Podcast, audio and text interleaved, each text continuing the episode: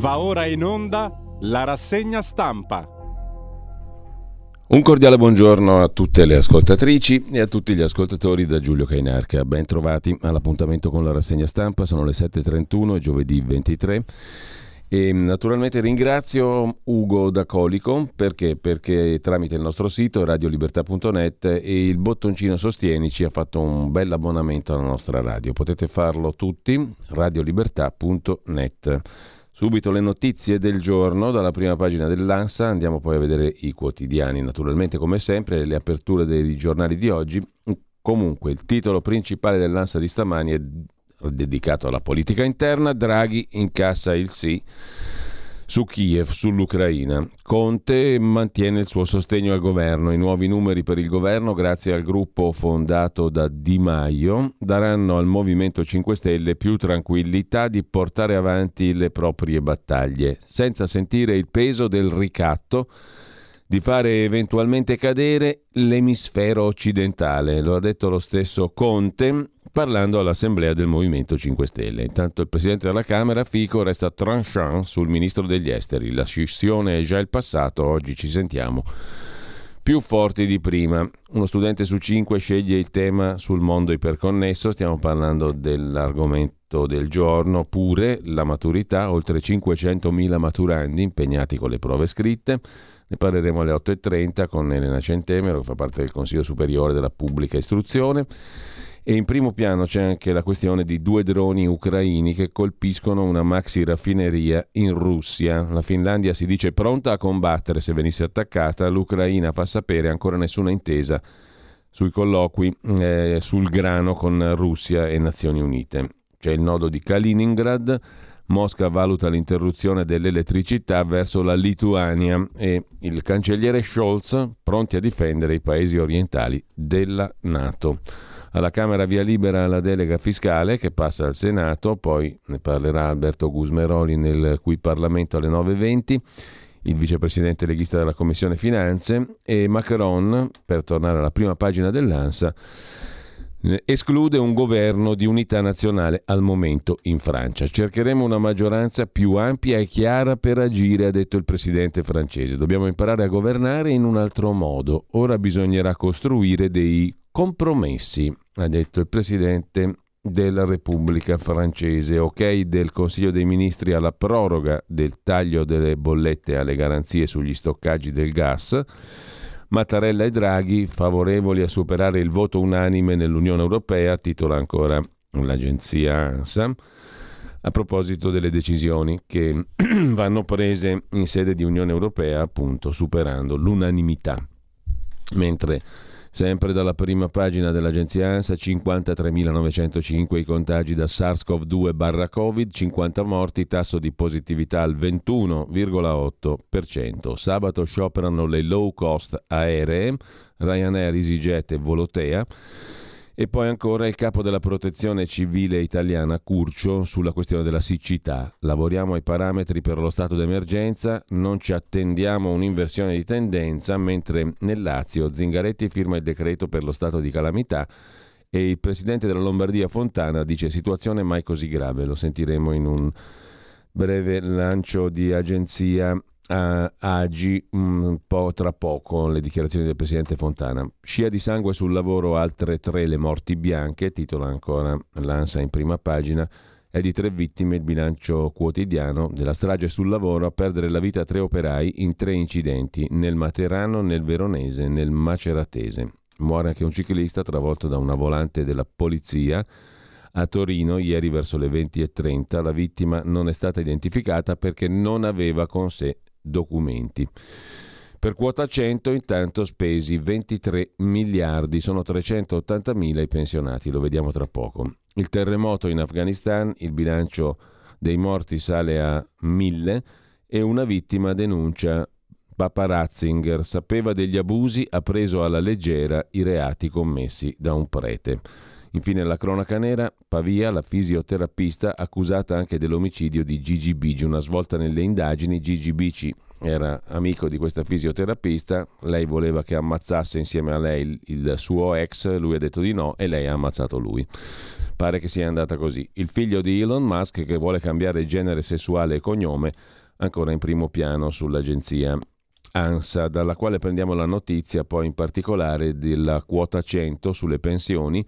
Le domande per il pensionamento con quota 100 accolte complessivamente tra il 2019 e il 2021 sono state poco meno di 380.000 per una spesa effettiva di 23,2 miliardi, si legge in uno studio dell'INPS presentato no, ieri, secondo il quale il numero delle domande è ampiamente al di sotto di quelle attese e l'importo è inferiore di circa 10 miliardi rispetto ai 33 miliardi e mezzo stanziati. Secondo lo studio, nel complesso, con le persone che hanno maturato i requisiti e che fanno domanda successivamente, si potrà arrivare a fine 2025 a 450.000 persone. Insomma, quota 100 è amplissimamente sostenibile perché ci sono 10 miliardi in più.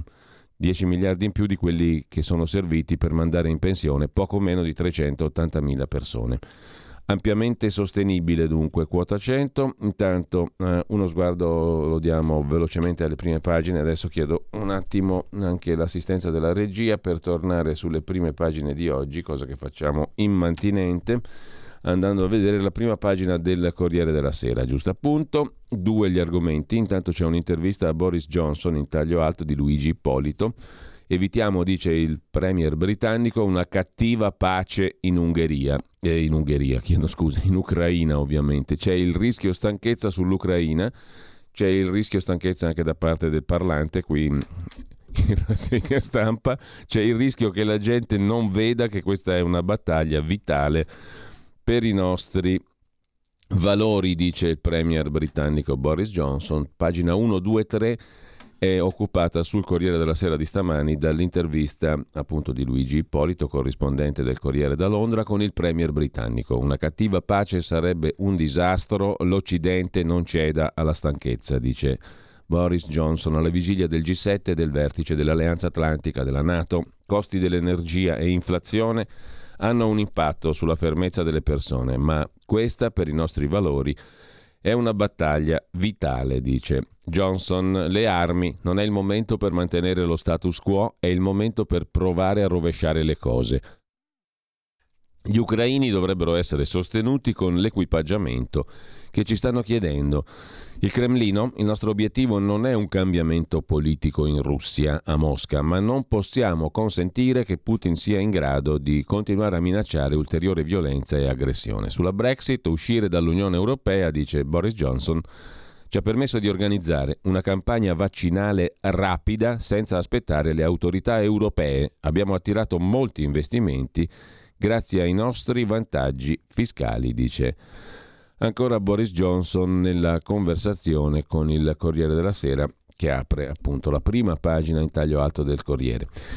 Il titolo principale, mm, graficamente parlando, è dedicato a Conte che non strappa, dice sì a Draghi, fa anche ironia Conte, dice così non crolla l'emisfero occidentale, il voto alla Camera, poi il Premier Draghi al colle in vista del Consiglio europeo. Con Di Maio 61 parlamentari. Dai 5 Stelle sostegno per ora al governo, sulla questione gas, proroga di tre mesi al tetto sulle bollette, scrive il Corriere della Sera, che poi intervista l'esponente, il capo della Guardia di Finanza Zaffarana sui bonus frodi per 5 miliardi, ma lo vedremo dopo, bonus tipo reddito di cittadinanza e altre cose, e bonus edilizi.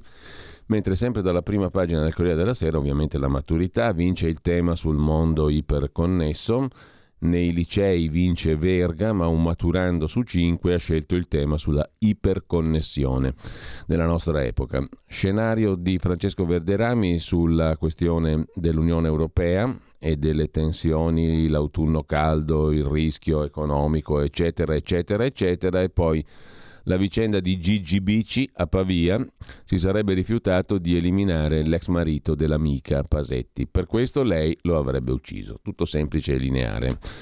Il caso. Mentre lasciamo il Corriere della Sera, andiamo a vedere anche la prima pagina di Repubblica. Processo a Grillo, Beppe Crescono le critiche nel movimento per l'assenza di Beppe Grillo nella fase di crisi, ma Conte fa sapere il Supremo Grillo è dalla nostra parte, dice Giuseppi. Berlusconi loda Di Maio, Tinagli PD, vice segretaria mi pare del PD, adesso dialogheremo con entrambi, il campo largo si costruisce sui valori. Decreto energia 3 miliardi per il caro bollette e tassa sulle importazioni di gas. Di spalla 300.000 persone in Italia si sono dimesse via dal lavoro per rinascere. È un periodo nel quale c'è chi può permettersi di non lavorare, di dimettersi. Lasciano il lavoro per avere meno stress, stare più vicini alla famiglia, vivere con ritmi diversi. Mm, mi domando come si faccia a fare queste scelte, se hai bisogno di mettere il famoso pane sotto ai denti, ma comunque rinunciano spesso anche alla carriera.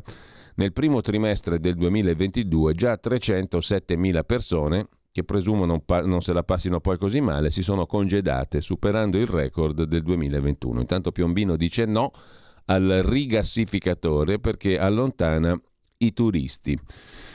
Piombino è una tra le più rinomate località turistiche del mondo, come tutti sanno. A Kaliningrad, dove i russi vivono sotto assedio, è invece il titolo su Repubblica della corrispondenza di Rosalba Castelletti, con la foto di Kaliningrad, o meglio del monumento a Lenin davanti alla Casa delle Arti. Un enorme manifesto sulla facciata ricorda che questo stabilimento alla periferia est di Kaliningrad fu il primo 25 anni fa ad assemblare un'automobile straniera in Russia.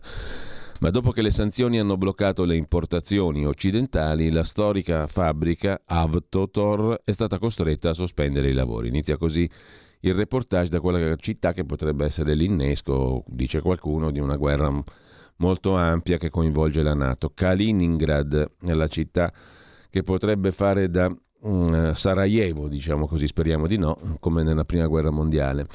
In ogni caso innescare quindi un conflitto su base molto ampia, se non mondiale. Con ciò lasciamo la prima pagina di Repubblica, andiamo a vedere anche la stampa di Torino, la consorella Agnelli Elkan di Repubblica in primo piano sulla stampa. Le bollette, gli sconti per 3 miliardi, il governo proroga di tre mesi gli sconti sulle bollette di luce e gas, 3 miliardi 270 milioni stanziati. E dopo la scissione di Di Maio, Conte riunisce i 5 Stelle e dice sosteniamo il governo nel limite delle nostre battaglie. Anche sulla stampa il caso Kaliningrad, ne parla Domenico Quirico, ne scrive anzi, il fronte della guerra totale. Kaliningrad è la Danzica di Putin. Se l'autocrate russo scatenerà la terza guerra mondiale, il pretesto lo troverà qui, non nel Donbass o in Crimea purtroppamente, mentre sempre dalla prima pagina della stampa di Torino, show TV della vergogna, cerchiamo ragazze anoressiche di 20 anni. Alla pagina 19 c'è il dettaglio di questa notizia di cui mena scandalo la stampa in prima pagina, anoressia, il casting della vergogna. Una trasmissione televisiva cerca sui social ragazze con disturbi alimentari. La regista Marusca Albertazzi denuncia la replica invece non è per fare spettacolo, non è informazione, è spazzatura, ha detto l'attrice e regista Albertazzi. Così facendo non fai che nutrire la malattia e renderla desiderabile. Se metti sui social annunci per una ricerca di ragazze con disturbi alimentari per una trasmissione tv. Sempre dalla prima pagina della stampa, poi la Spoon River dei ghiacciai il cambiamento climatico ha devastato le montagne dal Monte Rosa alla Marmolada. Nel secondo appuntamento dei dialoghi sulla Terra, Carlo Petrini, Slow Food, si confronta col senatore a vita l'Archistar Renzo Piano con l'obiettivo di rammendare la bellezza, cercando un equilibrio tra tradizione e innovazione. Il rammendo è la parola chiave, il verbo rammendare dell'attività architettonica di Renzo Piano, secondo il suo stesso ipse dixit, cioè l'ha detto lui. E poi svolta in Parlamento lo stupro, un crimine contro l'umanità. A pagina 29 la stampa se ne occupa in dettaglio di questa novità legislativa in Parlamento la svolta, lo stupro diventa un crimine contro l'umanità. A poche settimane dall'invasione russa dell'Ucraina, Nadia Murad tornò a lanciare il suo appello per riconoscere lo stupro come crimine contro l'umanità. Murad nel 14, otto anni fa, venne rapita e torturata con altre donne della minoranza yazida a Mosul in Iraq. Da allora il suo impegno nel contrasto alla violenza come arma di guerra è stato continuo e l'ha portato a vincere il premio Nobel per la pace nel 2018. Murad capisce cosa è accaduto e sta accadendo in Ucraina, perciò ha voluto mandare alle donne un messaggio che non si limita alla solidarietà, ma sollecita un traguardo, il riconoscimento della violenza sessuale come arma di guerra e genocidio e lesione dei diritti umani. Con ciò lasciamo la prima pagina della stampa di Torino e andiamo a vedere anche la prima pagina della nostra Pravda, La verità di Maurizio Belpietro che apre con eh, la soluzione lamorgese più cooperative per i migranti. Il pezzo è di Daniele Capezzone sull'invasione continua, titola La verità, la strategia del governo è la resa, o meglio del ministro dell'interno, in particolare Lamorgese. Dopo settimane di silenzio sugli sbarchi, la ministra dell'interno parla, ma non per annunciare la promessa redistribuzione dei paesi europei, bensì per elogiare il sistema d'accoglienza oggetto di decine di indagini. Il direttore Maurizio Belpietro si occupa dei 5 Stelle insieme e di Di Maio in particolare, anzi di Di Maio perché non è più 5 Stelle, ma è insieme per il loro futuro. È il partito Cadrega, scrive Maurizio Belpietro, sono quelli del terzo mandato, a pagina 3. Il commento del direttore della Verità, insieme per il futuro, il nome del raggruppamento di Di Maio. Sempre in poltrona, commenta Belpietro. Il partito di Di Maio nasce con una unica motivazione, scampare allo stop dopo il secondo mandato imposto dallo Statuto Grillino.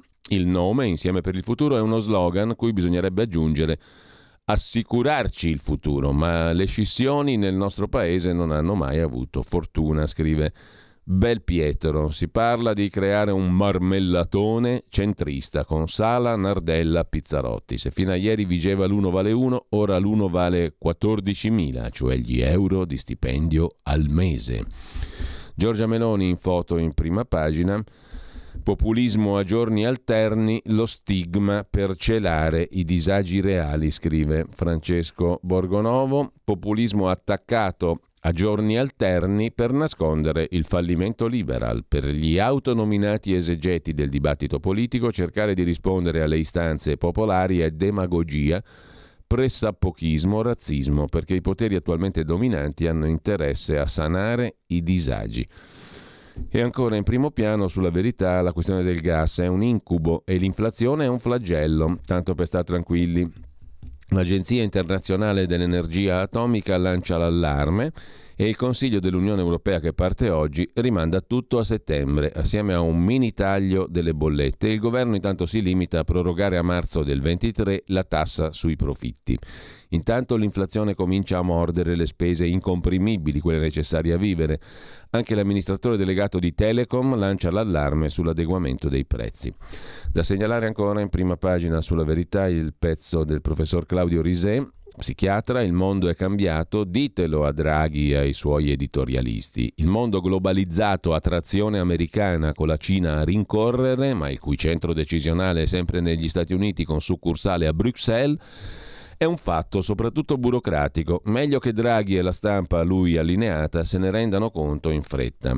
Ignazio Mangrano invece si occupa ancora sulla verità delle malefatte del sindaco di Londra, Khan, il sindaco musulmano che porta Londra allo sfacelo. In che senso? Cerchiamo di capirne qualcosetta rapidamente a pagina 10. Londra islamizzata, la metropolitana è un girone infernale. Degrado e lassismo dei dipendenti sono lo specchio della città di Londra, sporca, ideologica e razzista al contrario, secondo lo spirito del suo sindaco. Il sindaco Sadiq Khan, sindaco di Londra di origini pakistane. Chiude la prima pagina della verità il pezzo di Marianna Canè e Patrizia Floderreiter. Subito la commissione di inchiesta sui vaccini. Federica Angelini, fondatrice del comitato Ascoltami, che riunisce persone danneggiate dai vaccini, chiede con forza che venga istituita una commissione d'inchiesta parlamentare sui vaccini perché esigiamo delle risposte, dice Angelini. Intanto Confcommercio ha realizzato in ritardo che lo stato d'emergenza è cessato e reclama protocolli più snelli. Con ciò lasciamo la prima pagina della verità, anzi in prima pagina è anticipato un pezzo a pagina 21 che si occupa di musica. L'ultimo virtuoso della chitarra elettrica, Steve Vai, ehm, che è intervistato da Carlo Melato, parla della nuova generazione del rock che fa paura in senso di schifo. Ho rischiato di smettere dopo due interventi, ma sono tranquillo, la vita è più grande di ciò che uno fa. Continuo a scoprire giovani incredibili. In Italia avete un talento puro, Matteo Mancuso. I Maneskin non li conosco, dice il grande chitarrista. Mm, e lasciamo anche la verità per andare a dare un'occhiata a Libero. Il quotidiano diretto da mm, Alessandro Sallusti apre la sua prima pagina con il pezzo di Attilio Barbieri sugli aiuti solo a parole. Cosa vuol dire? Il governo scivola anche sul bonus di 200 euro. Perché? Perché le regole non sono chiare e milioni di lavoratori dipendenti rischiano di non ottenere i soldi. Non ci sono neanche i moduli per fare la domanda. Salvi gli statali e chi ha il reddito di cittadinanza, scrive Libano in prima pagina. Il bonus di 200 euro si è incagliato, milioni di lavoratori a bocca asciutta. I consulenti del lavoro hanno lanciato l'allarme. Mancano le norme di attuazione, mancano anche i moduli per consentire ai dipendenti privati di chiedere i soldi previsti dal decreto aiuti, i famosi 200 euro.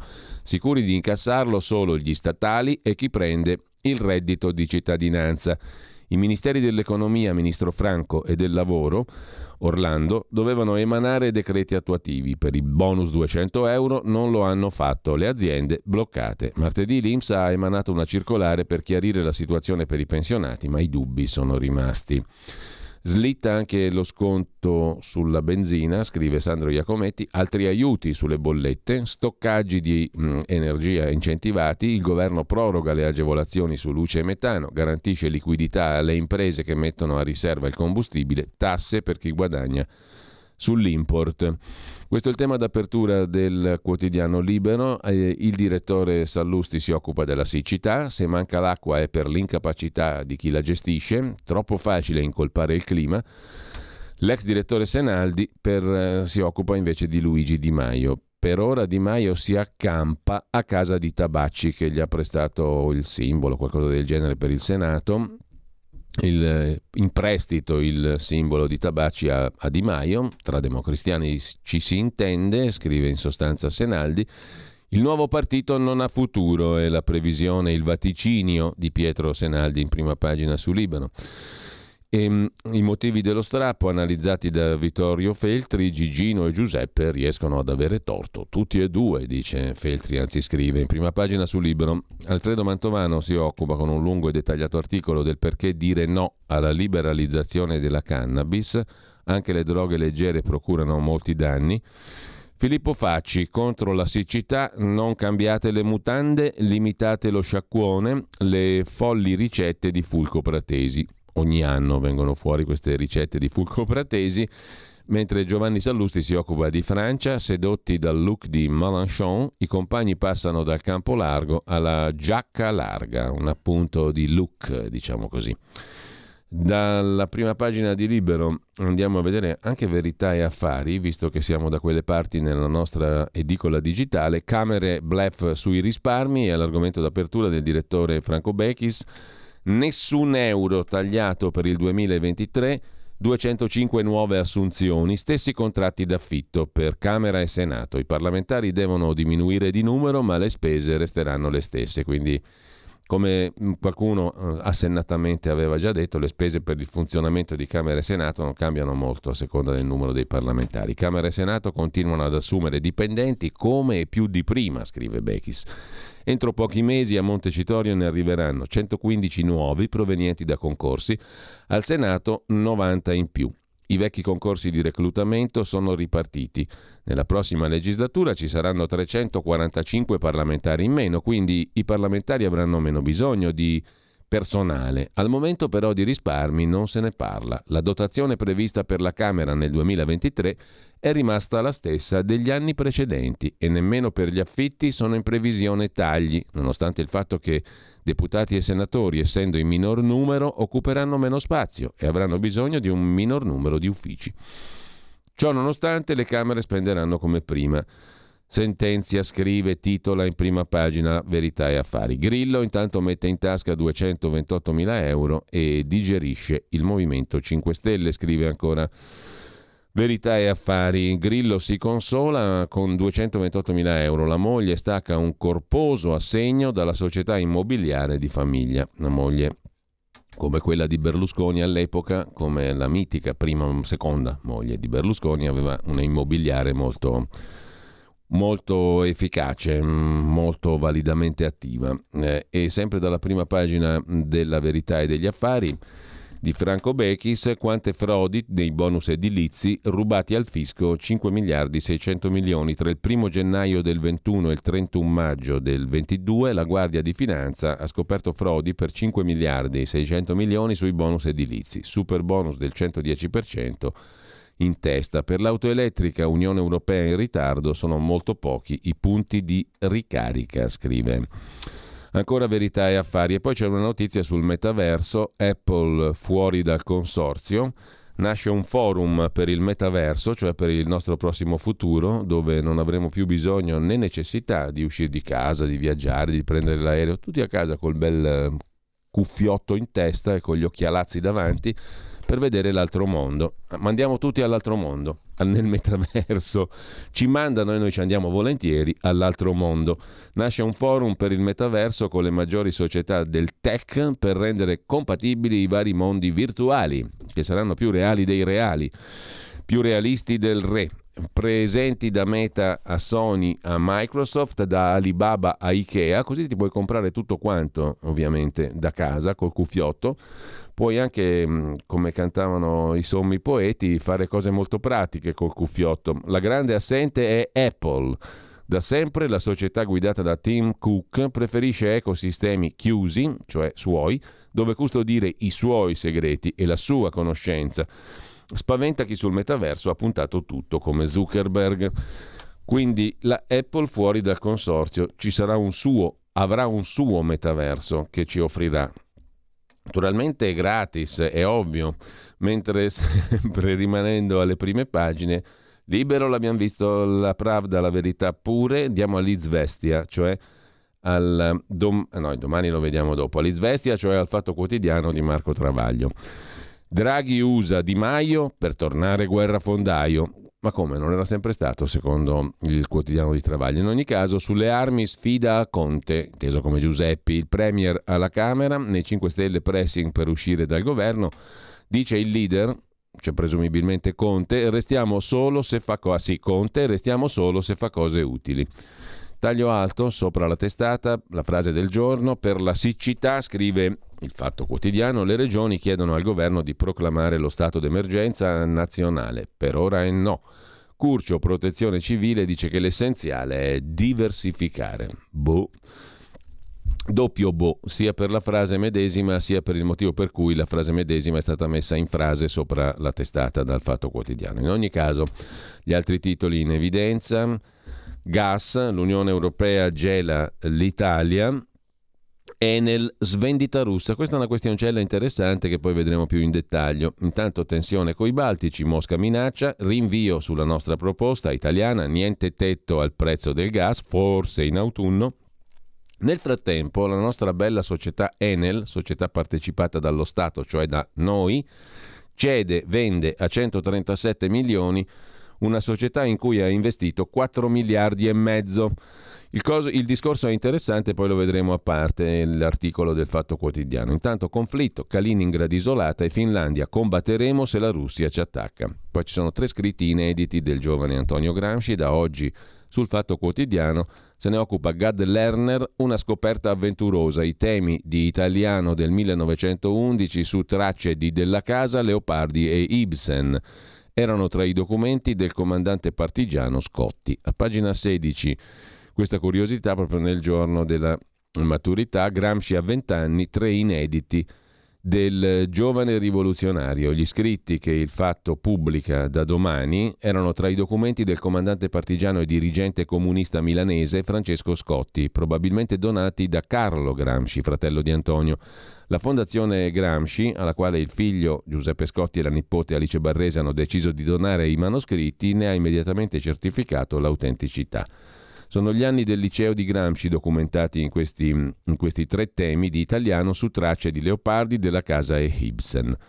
Con ciò lasciamo anche la prima pagina del Fatto Quotidiano, non prima peraltro di aver dato un'occhiata a fondo pagina al pezzo di Adolfo Perez Esquivel, premio Nobel per la pace, che lancia un appello. Vogliamo Julian Assange, il fondatore di Wikileaks, libero. Gli stati troppo silenti. Altra notizia sui vaccini, vaccinati giovani con più miocarditi, under 40 effetti avversi, a pagina 15 il fatto quotidiano se ne occupa più in dettaglio per i vaccinati sotto i 40 anni più miocarditi, infiammazioni cardiache nei maschi vaccinati col vaccino Moderna. Parla il cardiologo Verdecchia dopo uno studio di Oxford. Reazioni come ipertensione post vaccino, 3,9% dei vaccinati, non è poco. Ha avuto reazioni di questo tipo, cioè miocarditi.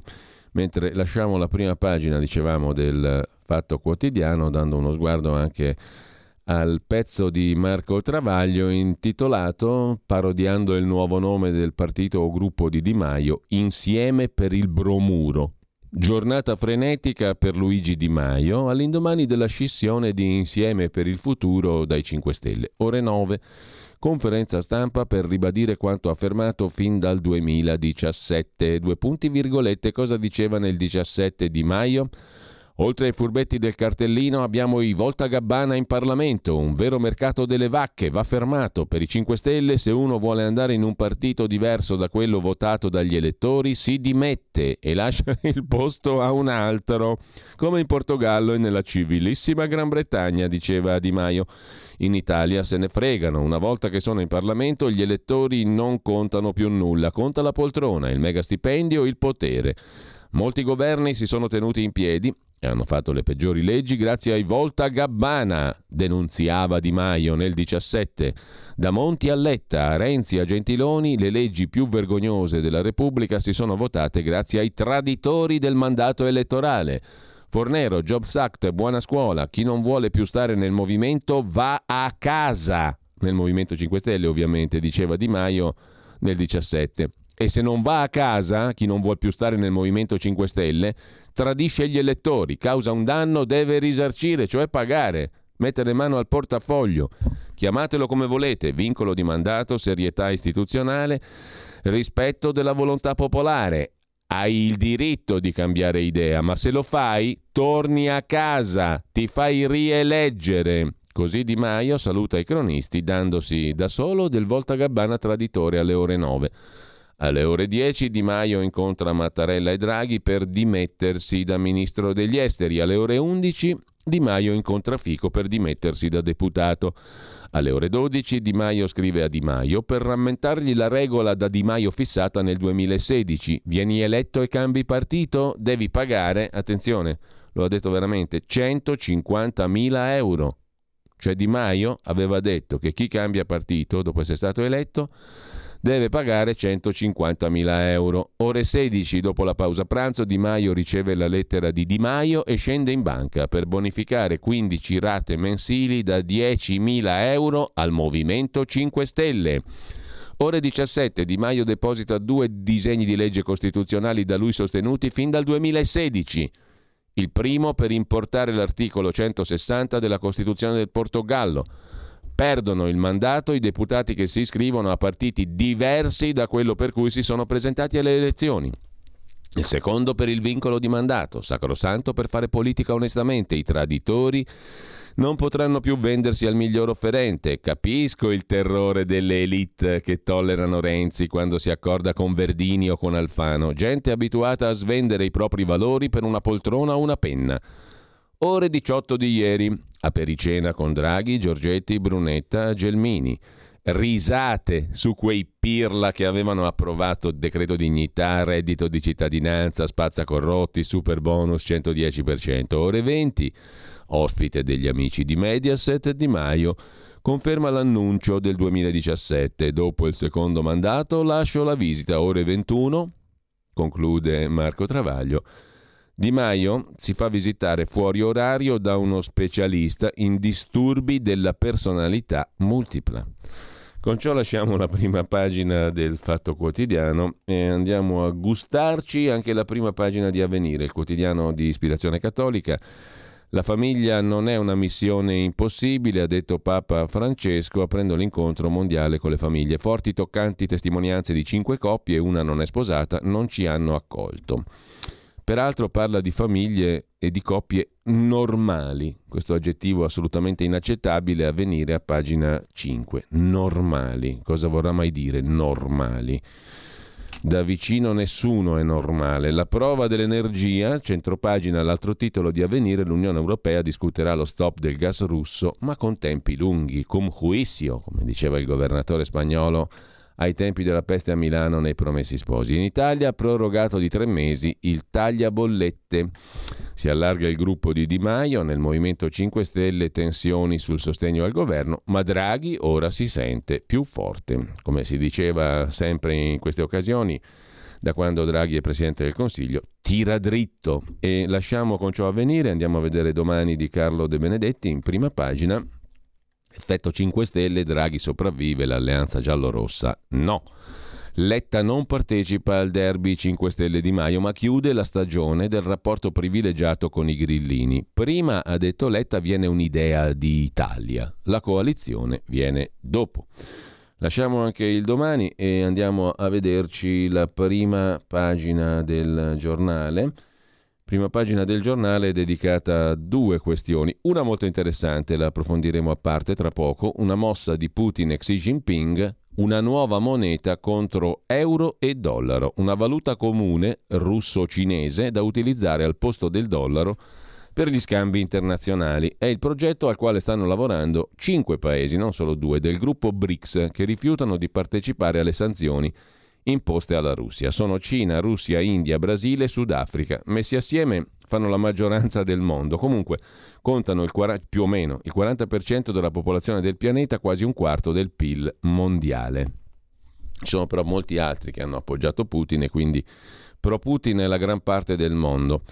Di Maio crocifisso, Conte in ginocchio, è il Calvario 5 Stelle, secondo il titolo, per così dire, evangelico de Il Giornale.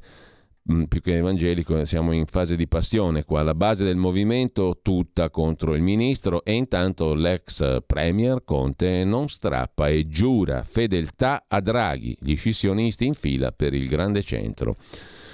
E ancora in prima pagina sul giornale la Russia ci chiude il gas, la decisione del governo dire sì a bollette più leggere, scrive il giornale. Ratzinger denunciato perché ha taciuto sulla pedofilia e l'allarme siccità. Arrivano i fondi ma non per tutti, titola ancora il giornale in prima pagina. Vediamo anche il giorno, la nazione, il resto del Carlino, il quotidiano nazionale, Conte abbozza, Di Maio resti ministro e poi però c'è un'altra notizia interessante, il Gay Pride non vuole poliziotti gay. A Bologna, veto su chi fa parte delle forze dell'ordine. Il Pride a Bologna ha come parole d'ordine i diritti LGBTQ, ma la sfilata arcobaleno non è per tutti. L'associazione di poliziotti omosessuali Polis Aperta è stata esclusa dagli organizzatori del corteo, al quale sono attese 50.000 persone. Perché? Perché le forze dell'ordine, come istituzione, non sono le benvenute, fanno sapere gli organizzatori del Pride di Bologna. Polis Aperta, l'associazione di poliziotti omosessuali, denuncia ci è stato chiesto di partecipare in modo anonimo, quasi dovessimo nascondere che siamo poliziotti. Molto interessante, vero, a proposito di apertura mentale. Eh, a Milano monopattini in due anni un milione e mezzo di chilometri, ce n'è una quantità di questi orribili cosi che circolano per la città, mentre lasciamo il quotidiano nazionale e andiamo a vedere anche la prima pagina del mattino di Napoli, eh, nella quale c'è una notizia che riguarda il sempiterno problema delle finte assicurazioni, finti, no, delle vere assicurazioni per finti incidenti, assicurazioni truffate. Si procuravano ferite agli arti, si fratturavano i polsi, si spezzavano i denti col tagliaunghie quasi sempre a farlo persone indigenti o affette da patologie o minorenni. In diverse occasioni sono state costrette da soggetti violenti già noti alle forze dell'ordine che erano pronti ad aiutare queste persone, tra virgolette aiutarle naturalmente. Tutto questo per inscenare falsi incidenti stradali e incassare soldi del risarcimento dalle assicurazioni. Il denaro andava diviso con il resto della gang. Maxi inchiesta della Procura di Avellino, andata avanti per tre anni, 11 misure cautelari, indagati 200, sentite il numero, 267, tra cui tre avvocati, 17 medici, consulenti assicurativi. È l'Italia reale, vero? Vi ricordate la famosa distinzione il paese legale e il paese reale? Il paese reale è anche fatto così, c'è poco da strologare, da fantasticare. Lasciamo il mattino, ci rimane da vedere adesso ancora nell'ordine direi il tempo e poi diamo un'occhiata anche al riformista Italia Oggi e approfondiamo alcuni degli articoli del giorno. Draghi resta a secco dopo la scissione grillina. Conte ancora non strappa, scrive il quotidiano romano, ma adesso per il governo ogni legge sarà un calvario, un Vietnam. Guai in arrivo dalla Russia, Bruxelles avverte, in inverno Putin chiuderà i tubi del gas. C'è una persona che non è uno stupido, il professor Davide Tabarelli, presidente di Nomisma Energia, che lo va dicendo da mesi. La politica ha paura di essere impopolare, ma deve cominciare a dire che qua bisogna razionare i consumi dell'elettricità e del gas, razionare i consumi anche nelle case, cioè nelle nostre individualissime case. Sul tavolo di Palazzo Chigi c'è anche la grana siccità, cittadini e imprese tremano. Poi c'è la storia di questi due giorni, il biliardino. No? Per il fisco il biliardino, il calcio balilla è come il videopoker. Balneari infuriati, paese folle. Questa è una delle tipiche notizie fatte per far parlare d'altro, come vedremo tra poco. Intanto Sempre dalla prima pagina del Tempo di Roma, i tassisti in rivolta sul disegno di legge concorrenza, minacce di scioperi, la capitale dell'Italia, Roma, è bloccata. Nel frattempo Meloni convince niente po', po di meno che Mario Draghi sull'Ucraina alla Camera passa la linea di Fratelli d'Italia, eh, che non a caso è di spalla alla storia dei biliardini questa qua. Sconti in bolletta fino all'autunno e il Consiglio dei Ministri vara le misure contro i rincari dell'energia. Con ciò abbiamo, credo, visto principalmente le prime pagine dei quotidiani di oggi, principalmente un avverbio del tutto fuori posto. Andiamo a vedere anche il riformista. Il campo largo non c'è più, scrive Angela Azzaro nell'argomento di, nell'articolo di apertura. Il PD deve scegliere il futuro della sinistra, chiamiamola così. PD qual è? Malanchon o Macron? Scegliete, amici del PD, scrive il riformista. Eh, di spalla uh, Salvi, inteso come procuratore generale della Cassazione, fratello dell'ex ministro Salvi. Una mezza delusione, scrive il riformista, oggi arriva il successore, un argomento del quale il popolo non può fare a meno di discutere. In prima pagina su Italia Oggi invece i dipendenti più autonomi, un gioco di parole. Lo smart working ha cambiato i metodi di lavoro e la tecnologia ha fatto nascere profili ibridi tra le due categorie, dipendente e autonomo, ma politica e giurisprudenza sono immobili dipendenti e autonomi sono sempre più vicini. Non è un bel segno, occhio e croce, comunque mm, questo sia per lo smart working che ha cambiato i metodi di lavoro, sia per la nascita di nuovi profili ibridi, a metà tra le due tipologie di occupazione. Serve quindi una nuova normativa sul lavoro adatta alle transizioni della società. È l'opinione di Marina Calderone, Presidente del Consiglio nazionale consulenti del lavoro, espressa nel giorno di apertura del Festival del Lavoro, cioè il festival di questa roba in via di estinzione. Mentre Tino Oldani si occupa su Italia Oggi della transizione verde europea in PAN, il taglio russo del gas rimette in pista il carbone, altro che transizione ecologica, e i motori a benzina e diesel peraltro pochissimo inquinanti, ormai viste le ultime evoluzioni dei motori a benzina e diesel, non si capisce perché dobbiamo sacrificarle sull'altare dell'elettrico cinese. Mentre sempre dalla prima pagina di Italia Oggi, aiuti europei, il termine per la dichiarazione si sposta dal 30 giugno al 30 novembre del 22, semplificazioni, ciò riguarda molti operatori economici, e poi falsificazioni, lo vedremo meglio anche questo, poi la mancata difesa del Made in Italy alimentare costa 79 miliardi. Secondo Giuliano Urbani, politologo già fondatore di Forza Italia, il 5 Stelle di Conte dopo l'uscita di Di Maio potrebbero ridursi fino al 2%. E a proposito di Di Maio, diritto e rovescio, il corsivo di prima pagina su Italia Oggi del direttore Magnaschi anche Di Maio, scrive Magnaschi, adesso ha cambiato casacca come centinaia di suoi colleghi. Qualcuno particolarmente irrequieto, perfino sei volte in questa legislatura da ridere o da piangere. Ovviamente il web ha diffuso dichiarazioni di Di Maio al vetriolo contro coloro che lasciavano il partito col quale erano stati eletti e non si dimettevano. Vedi l'articolo di Travaglio che abbiamo letto prima. Ok, si fa bene a farlo, ci mancherebbe, ma bisognerebbe anche ricordare ad esempio cosa dicevano su Putin Berlusconi, Salvini, Di Maio, perfino Letta, parole da sprofondarsi. Di buono Di Maio è che ha cambiato completamente idea da fanfarone populista si è trasformato in politico liberale Di Maio, giusto l'opposto del percorso che ha fatto Conte. Molti adesso lo attaccano ancora perché da giovane fece il bibitaro allo stadio. Un grande imprenditore, nell'assumere i candidati laureati, ricorda Italia Oggi, chiedeva sempre se da giovani avevano fatto il benzinaio o raccolto i pomodori anziché andare in vacanza. Per lui il lavoro nei campi d'estate valeva più di un master e non ho mai sbagliato un colpo, diceva questo imprenditore.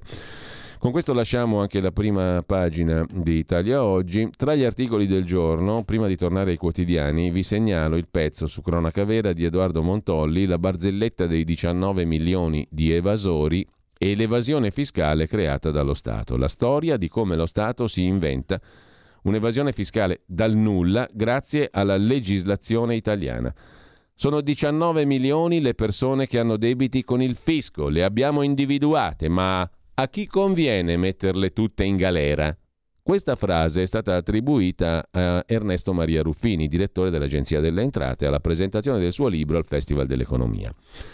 Voglio pensare, scrive Montolli, che sia stata udita male, perché non posso immaginare che i giornalisti paladini della libertà presenti all'evento possano avere impunemente sopportato un'arroganza di questa natura, dove niente meno che il direttore dell'Agenzia delle Entrate si permette di ipotizzare il carcere per chi ha debiti con il fisco, confondendolo o facendo finta di confonderlo con l'evasione fiscale, che è un reato ben preciso e che passa attraverso il vaglio dei tribunali e non certo per il solo giudizio dell'erario. Perché ovviamente dire che ci sono in Italia 19 milioni di evasori fiscali, di cui 16 milioni di persone fisiche, sarebbe prima di tutto ridicolo. Secondo l'osservatorio statistico su lavoratori dipendenti e indipendenti IMSS, nel 2020 erano attivi nel mondo del lavoro 25 milioni di persone, dei quali 14 milioni dipendenti privati, 3 milioni e mezzo pubblici. Sicché o si ipotizza che gran parte dei dipendenti siano evasori, smontando il consueto luogo comune per il quale i dipendenti non possono evadere, o ancora si ipotizza che gli evasori siano da cercare tra i disoccupati, che sarebbe una clamorosa novità, oppure i numeri non tornano per nulla. Considerando che sono circa 50 milioni le persone in età lavorativa, 19 milioni di evasori significherebbe dire poi più di un italiano su tre. Ridicolo, appunto. Invece, semplicemente tra quei 19 milioni di cartelle ci sono multe, sanzioni per ritardi, sanzioni per omessa denuncia di redditi anche di una manciata di euro, sanzioni per dimenticanza e sanzioni per leggi di cui si ignorava l'esistenza. D'altra parte, scrive Montolli, è stato proprio Ruffini, nello stesso giorno, a dire, come riporta il giornale, Abbiamo 800 norme tributarie stratificate, un testo unico che dalla sua approvazione nell'86 è stato modificato più di 1200 volte, una ogni 10 giorni. In simile contesto il rischio è duplice, il contribuente onesto fatica a raccapezzarsi, il disonesto, grazie alla confusione, può nascondersi. Detta così funziona già meglio, commenta Montolli, e siccome non risulta che 16 milioni di italiani siano sotto processo o già condannati per evasione fiscale, se ne ricava che la stragrande maggioranza di coloro che ricevono le famigerate cartelle non siano riusciti a raccapezzarsi nella giungla di 800 norme tributarie. Ma si potrebbe andare oltre parlando dei numeri dell'evasione fiscale stimata in 30 miliardi all'anno, dimostrando come lo Stato la crei dal nulla lo facciamo con un esempio tra i tanti possibili. Un lavoratore autonomo emette una serie di fatture da pagarsi a 90 giorni per, mettiamo, 20.000 euro. Scaduti i termini, l'azienda non lo paga, lui può rincorrerla per i tribunali, ma le fatture oramai le ha emesse. E passato il periodo di tempo giusto, nel quale tuttavia il lavoratore non ha visto un quattrino, per lo Stato è come se i soldi li avesse presi, intesi come IVA, eventuale ritenuta da conto e contributi. Sicché lo Stato e gli enti previdenziali gli chiederanno quasi il 40% di quei 20.000 euro che non ha mai visto, ma che è come se li avesse visti. Sarà inutile documentare di non averli mai incassati. Nessuno li ha pagati, nessuno li ha presi, ma lo Stato vorrà la sua grossa fetta di denari. Se il lavoratore autonomo non li ha, come quasi sempre accade, ecco che arriva l'agenzia della riscossione e stavolta chiederà molto di più, anche il 70%, dato che quelle cifre, fantasma, sono andate a ruolo. Il lavoratore autonomo chiederà di rateizzare. I numeri saliranno ancora a un ritmo di interessi fino al 6% e mezzo all'anno, magari per 10 anni. Dunque, il nostro lavoratore autonomo, scrive Edoardo Montolli, non ha mai visto un solo euro, ma è costretto a pagare alla fine allo Stato addirittura molto più di quanto avrebbe incassato, dietro minaccia di pignoramenti di conti, auto, case, fatture di fornitori. Un debito col fisco di fatto non c'è mai stato, ma il fisco lo ha creato artificialmente a causa di una legislazione che lo consente. Le riforme, partiamo da qui, no?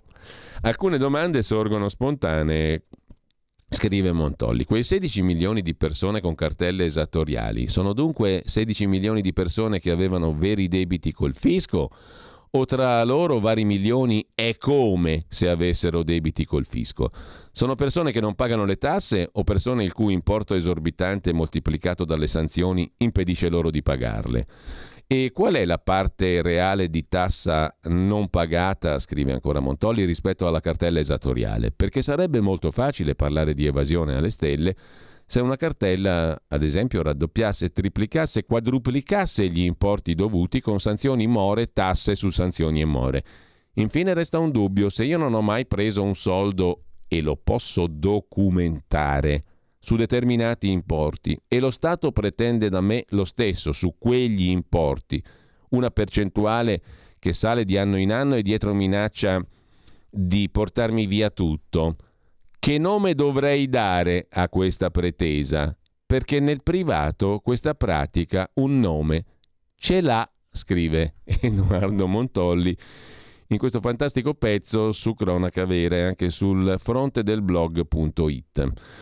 Beh, scorriamo velocemente, sono le 8.22, in 8 minuti scorriamo i titoli almeno degli articoli principali di approfondimento, poi ci torniamo sopra avendo tempo, ma oggi abbiamo un piccolo focus sulla maturità alle 8.30 e poi una bella conversazione con il maestro Maurizio Croci che dirige uno degli eventi più belli eh, di Milano sicuramente, ma credo non solo di Milano e dell'intera estate, mm, il Festival di Musica Antica Milano Arte e Musica. Detta così sembra una roba da snoboni, è tutto il contrario perché si scoprono posti bellissimi della città e poi si parla di Bach, di Vivaldi, non certo di roba per palati fini o per intellettualoidi. È musica bellissima in luoghi bellissimi della bellissima Milano, ma vale per tutti naturalmente. Non c'è confine di nessun tipo quando si parla di cose così belle. Intanto l'impressionante piano della Cina, tanto per essere ancora sul versante del fisco, le cose sono collegate, Covid, fisco, Cina, l'impressionante piano della Cina per sorvegliare ogni singolo cittadino. Lo racconta Leone Grotti su tempi.it. Dopo un anno di lavoro, il New York Times, attraverso documenti inediti, svela il progetto del regime comunista cinese. Qual è il progetto? Riunire in enormi database tutti i dati del suo miliardo e 400 milioni di abitanti attraverso telecamere e software. Non è così complesso, eh? Si può fare, come diceva quello là in Frankenstein Junior. E siamo lì a Frankenstein, junior o meno junior. Non è vero che i biliardini rischiano di sparire, invece ci racconta, ci tranquillizza perché eravamo tutti preoccupati. Era il problema dell'estate 2022, sparisce il biliardino, il calcio balilla. Pensa a te, che tristezza in questo paese. Non è vero che rischiano di sparire i calcio balilla. L'agenzia delle dogane ha smentito le notizie circolate nelle scorse ore secondo cui una nuova regolamentazione metterebbe a rischio uno dei giochi preferiti dagli italiani. Infatti, guardi, Guardate, non, non, avete mai visto qualcuno che gioca al biliardino? Dappertutto, tutto, tutta Italia non si fa che giocare al biliardino, cantare, suonare il mandolino e prendere il reddito di cittadinanza e licenziarsi perché bisogna vivere meglio, il lavoro è pesante, bisogna stare bene, tranquilli, eccetera. Licenziarsi, suonare il mandolino e giocare al biliardino, fa anche rima. Per quanto riguarda invece le cose purtroppo vere e non quelle inventate, a Pavia blitz in quattro armati di catene, una simpatica aggressione al capotreno. Ora basta, dicono i capitreno e i ferrovieri e i macchinisti. Il caso a Belgioioso, Pavia, giusto appunto. Fratture scomposte, prognosi di settimane. Ira dei dipendenti Tren Nord i cui sindacati hanno indetto oggi uno sciopero di due ore in segno di protesta. Chiedono più sicurezza per i lavoratori sui treni. L'ultimo episodio risale alla tarda serata 21 giugno nel Pavese. Intorno alle 18, stazione di Belgioioso, un capotreno accerchiato e aggredito da quattro persone armate di catene. Due giorni prima un'altra aggressione a Mortara. Due aggressioni in 48 ore. Treni e banchine di stazioni, racconta oggi il Corriere della Sera in cronaca locale, diventano teatro di pestaggi e violenze ai danni dei passeggeri, ma soprattutto di ferrovieri al lavoro. Cioè tu vai a prendere il treno e ti prendi una gragnola di legnate anzi di catenate. È successo nel Pavese a Mortara lunedì 20 giugno, poi a Belgioioso il giorno dopo. Una situazione insostenibile. La goccia che ha fatto traboccare il vaso, l'ultimo episodio lunedì. Sono le 18, sono le 18 di un giorno d'estate quando alla stazione di Belgioioso sta per partire il treno di Trenord, linea Pavia Codogno, un capotreno accerchiato, aggredito da quattro persone con catene. Hanno scelto il malcapitato come obiettivo di chissà quale sfogo. Gli aggressori non hanno biglietto, pretendono di salire sul treno. Partono gli insulti e non appena si aprono le porte della carrozza, i quattro salgono e colpiscono con le catene il capotreno. Il convoglio resta fermo, i malviventi riescono a fuggire, sul posto arrivano i sanitari che trasportano la vittima in ospedale. Viene dimesso con frattura scomposta e varie settimane, non dice quante il Corriere, di prognosi. Due giorni prima, poco dopo le 22.30, era toccato ai carabinieri di Mortara intervenire per sedare un'altra aggressione in stazione. Responsabile del pestaggio un operaio trentenne eh, di origini rumene che ubriaco aveva aggredito un macchinista e un capotreno di Trenord. Oggi sciopero di due ore dei lavoratori. E a proposito invece della questione terribile che abbiamo letto prima, a Napoli ad Avellino, anzi per la precisione, truffa dei finti incidenti, arruolati anche ragazzini. Spaccatemi i denti, il racconto è di Catiuscia Guarino su Il Mattino di Napoli. Quasi sempre a farlo erano persone indigenti, si procuravano ferite, si fratturavano i polsi, si spezzavano i denti, o persone affette da patologie, cioè malati, oppure minorenni. In diverse occasioni sono state costrette da soggetti violenti, già noti alle forze dell'ordine, che erano pronte ad aiutare queste persone a farsi del male. Tutto questo per inscenare falsi incidenti stradali e incassare soldi del risarcimento dalle assicurazioni. Il denaro andava diviso con le gang con le camorre. Tre i gruppi criminali che avrebbero agito, secondo la Procura della Repubblica di Avellino, che ha coordinato indagini cominciate tre anni fa. Le figure apicali erano, attenzione, avvocati, medici, professionisti. Quando si dice, lo diceva Falcone, che le piante malate non nascono su un tessuto sano. Mm, la mafia non era una pianta malata che nasceva su un tessuto sano e si parlava della società del, dell'humus sociale diffuso, che non vuol dire tutti, vuol dire la società in larghi strati della sua composizione. Le figure apicali erano avvocati, medici, professionisti dell'infortunistica stradale che intascavano la fetta maggiore della torta. Pochi spiccioli a chi infieriva sul proprio corpo pur di ricevere una piccola ricompensa. Sono scattate 11 misure cautelari, gli indagati sono 267, tra cui 17 medici che avrebbero attestato le lesioni. Agli arresti domiciliari anche due avvocati del foro di Avellino. E ehm, a proposito di cronaca, sempre sul mattino di Napoli di stamani, droga, fiumi di crack, escalation a Napoli. Droga a fiumi sulla città di Napoli e sull'intera regione Campania. In vista della giornata mondiale contro gli stupefacenti 26 giugno, San Patrignano ha diffuso i dati raccolti dal suo osservatorio. Sorpresa, in controtendenza rispetto agli anni co- scorsi, la Campania si piazza al terzo posto dopo Lombardia ed Emilia-Romagna per numero di ospiti drogati accolti, vale a dire oltre il 10% delle presenze di tutto il paese, ben più della metà arriva da Napoli e dalla sua provincia. Inoltre, se in base al numero di tossicodipendenti ospiti a San Patrignano la Campania è al terzo posto, sarebbe finita al primo se l'osservatorio avesse calcolato nell'indagine anche il numero di richieste di accoglienza in fase di valutazione e quello di telefonate, email e disperate richieste di aiuto che arrivano ai centralini di San Patrignano dalla regione Campania. Dalla Campania ci spostiamo in in Lombardia perché oltre alle, ai dati reali, no? sono le questioni inventate, ci sono quelle tendenzialmente reali o reali veramente, perché quando ti arrivano con le catene ti spaccano le ossa, c'è molto di reale in quelle notizie lì poi si vota anche e uno si domanda perché votano poco gli italiani. Mm, non è così difficile dare una risposta a questa domanda perché si vota poco in tanti paesi dell'Europa e dell'Occidente cosiddetto. Non è difficile dare una risposta a questa domanda, comunque ciò nonostante si vota per esempio a Monza domenica prossima, ma ci torniamo sopra tra pochissimo.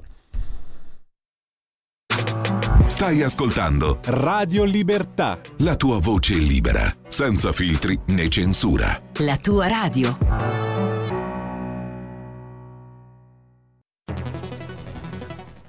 La radio è sempre di più ovunque.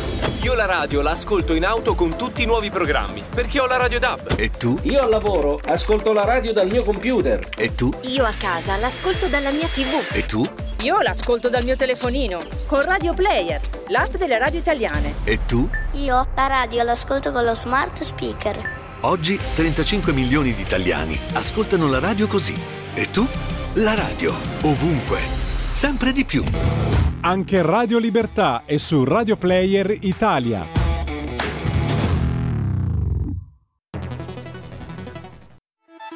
Stai ascoltando Radio Libertà, la tua voce libera, senza filtri né censure, la tua radio.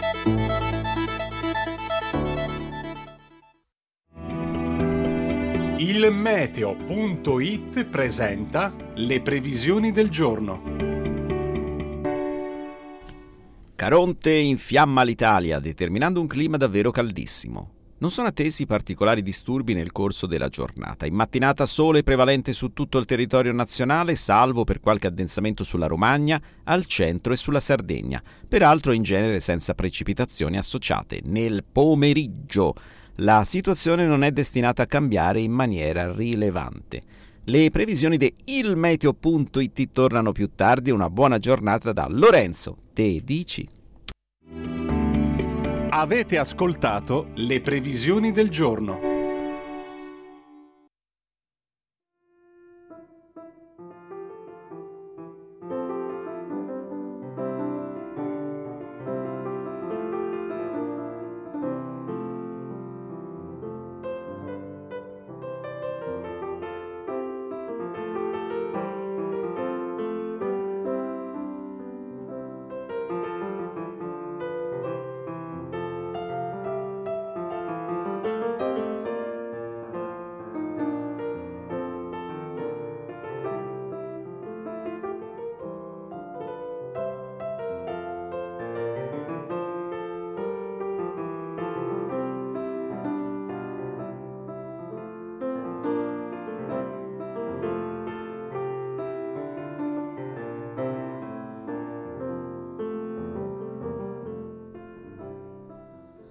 Ci permettiamo pure di sfumarla la musica di un certo livello, non avevamo bisogno del tema di maturità e di Oliver Sacks per, eh, per um, come dire, gustare musica di questo altissimo, straordinario, inarrivabile livello. Il tiento de falsas, cioè un bel tentativo di fare cose false. Sesto tono, Pablo Bruna, compositore spagnolo che nasceva in questi giorni, ce lo siamo dimenticati ieri, il 22 giugno del 1611 ad Aroca, in quel di Saragozza. Divenne cieco intorno ai 5-6 anni, oggi è molto poco conosciuto, ma la sua fama in vita fu enorme. I re Filippo IV e Carlo II si recarono in questo paesetto della Spagna per ascoltarlo suonare.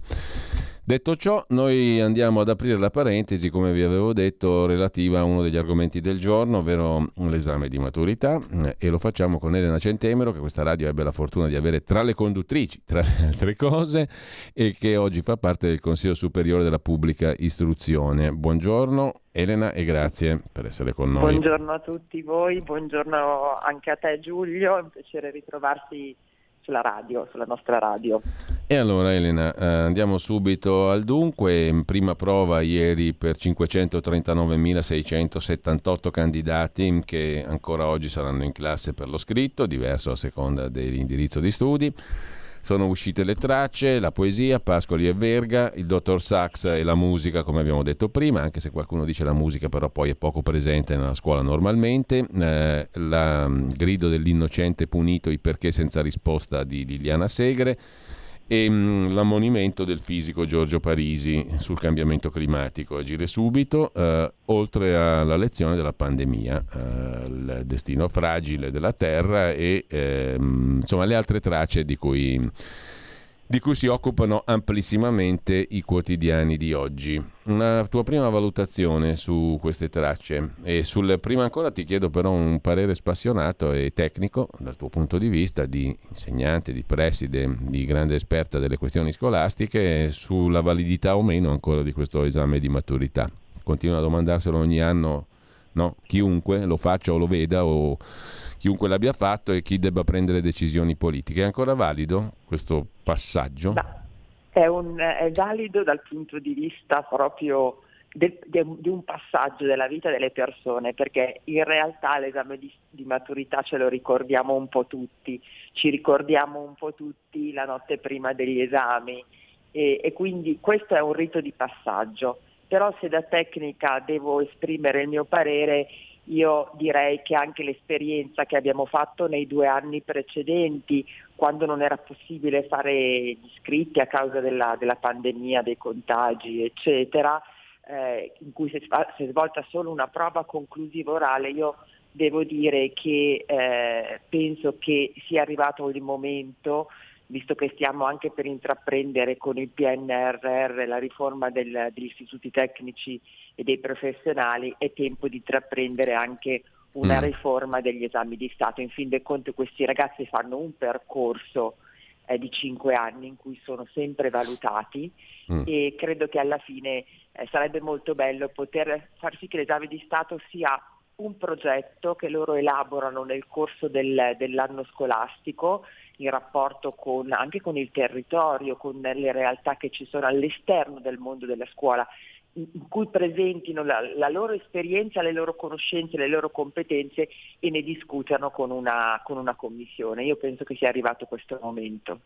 C'è qualche traccia che ti ha particolarmente interessato, colpito e sulla quale vale la pena di riflettere? Quella più percorsa mi pare quella che ho dimenticato giustamente, cioè la, question- la questione della reputazione digitale del mondo iperconnesso. Ma io devo dire che sono stata colpita e anche avrei scelto come hanno fatto eh, più del 21% dei nostri studenti e delle nostre studentesse, sono rimasta molto colpita dalla traccia che riguarda proprio il mondo inter, iperconnesso, interconnesso, l'uso eh, dei social, perché credo che sia un, e del digitale in generale, perché credo che sia una, uh, un tema, un argomento che appassiona molto i ragazzi, in fin dei conti non esiste più, eh, cioè esiste una realtà rea- vera e una realtà virtuale che sono sempre collegate tra di loro. I nostri ragazzi stanno sempre collegati a questi mezzi di comunicazione, quindi credo che sia importantissimo proprio il tema della, dell'identità digitale, della cittadinanza digitale, spesso i ragazzi e le ragazze anche commettono dei reati senza saperlo no? e rendono, pubblico, rendono pubblica la loro vita nei minimi particolari senza sapere quali possono essere le conseguenze in futuro di quello che loro scrivono o di quello che loro postano sui vari social. Quindi questo secondo me è stato sì. un tema molto appassionante e tra l'altro il più scelto in assoluto. Però devo dire che a me ha colpito molto anche il tema di, che, mm, eh, di quello relativo alla, diciamo, all'esperienza di Liliana Segre perché ha colpi, mi ha colpito molto questa bambina che non poteva più andare a scuola e non capiva la, il perché, quindi il valore della scuola come momento in cui i ragazzi stanno insieme. Ecco, mh, mm, Carlo Simone sul settimanale tempi.it, um, commentando i temi della maturità, dice, mh, mm, a proposito di quelli letterari in particolare, le analisi del testo, Voci di corridoio sussurravano che sarebbe toccato a Pierpaolo Pasolini per i cent'anni dalla nascita, però non mm, vuoi mica proporre un profeta caustico dei tempi odierni, un autore Morto ieri, molto meglio l'usato sicuro, due giovani promesse, Pascoli e Verga. Che dici? Ma io sono molto d'accordo con la scelta che è stata fatta dal Ministro, perché, perché Pasolini è sicuramente un autore straordinario, contemporaneo, però purtroppo nel nostro percorso di studi non si arriva quasi mai ad affrontare questo autore, per cui di fronte al ritorno prima, dopo due anni dello scritto con ragazzi che hanno passato due anni in didattica digitale o brevi periodi a scuola, ecco io credo che tornare sui grandi classici della letteratura come eh, Pascoli, come lo stesso Verga sia estremamente importante. E c'è stato un po' anche un venire incontro a quello che eh, loro sanno a rassicurarli. Credo che sia stata veramente una scelta azzeccata, anche perché poi comunque Pascoli, mm. al di là di tutto, eh, lo diceva anche oggi sul Corriere Serianni, eh, che è un grandissimo italianista, è comunque uh, una, un poeta moderno al di là di tutto quanto. No?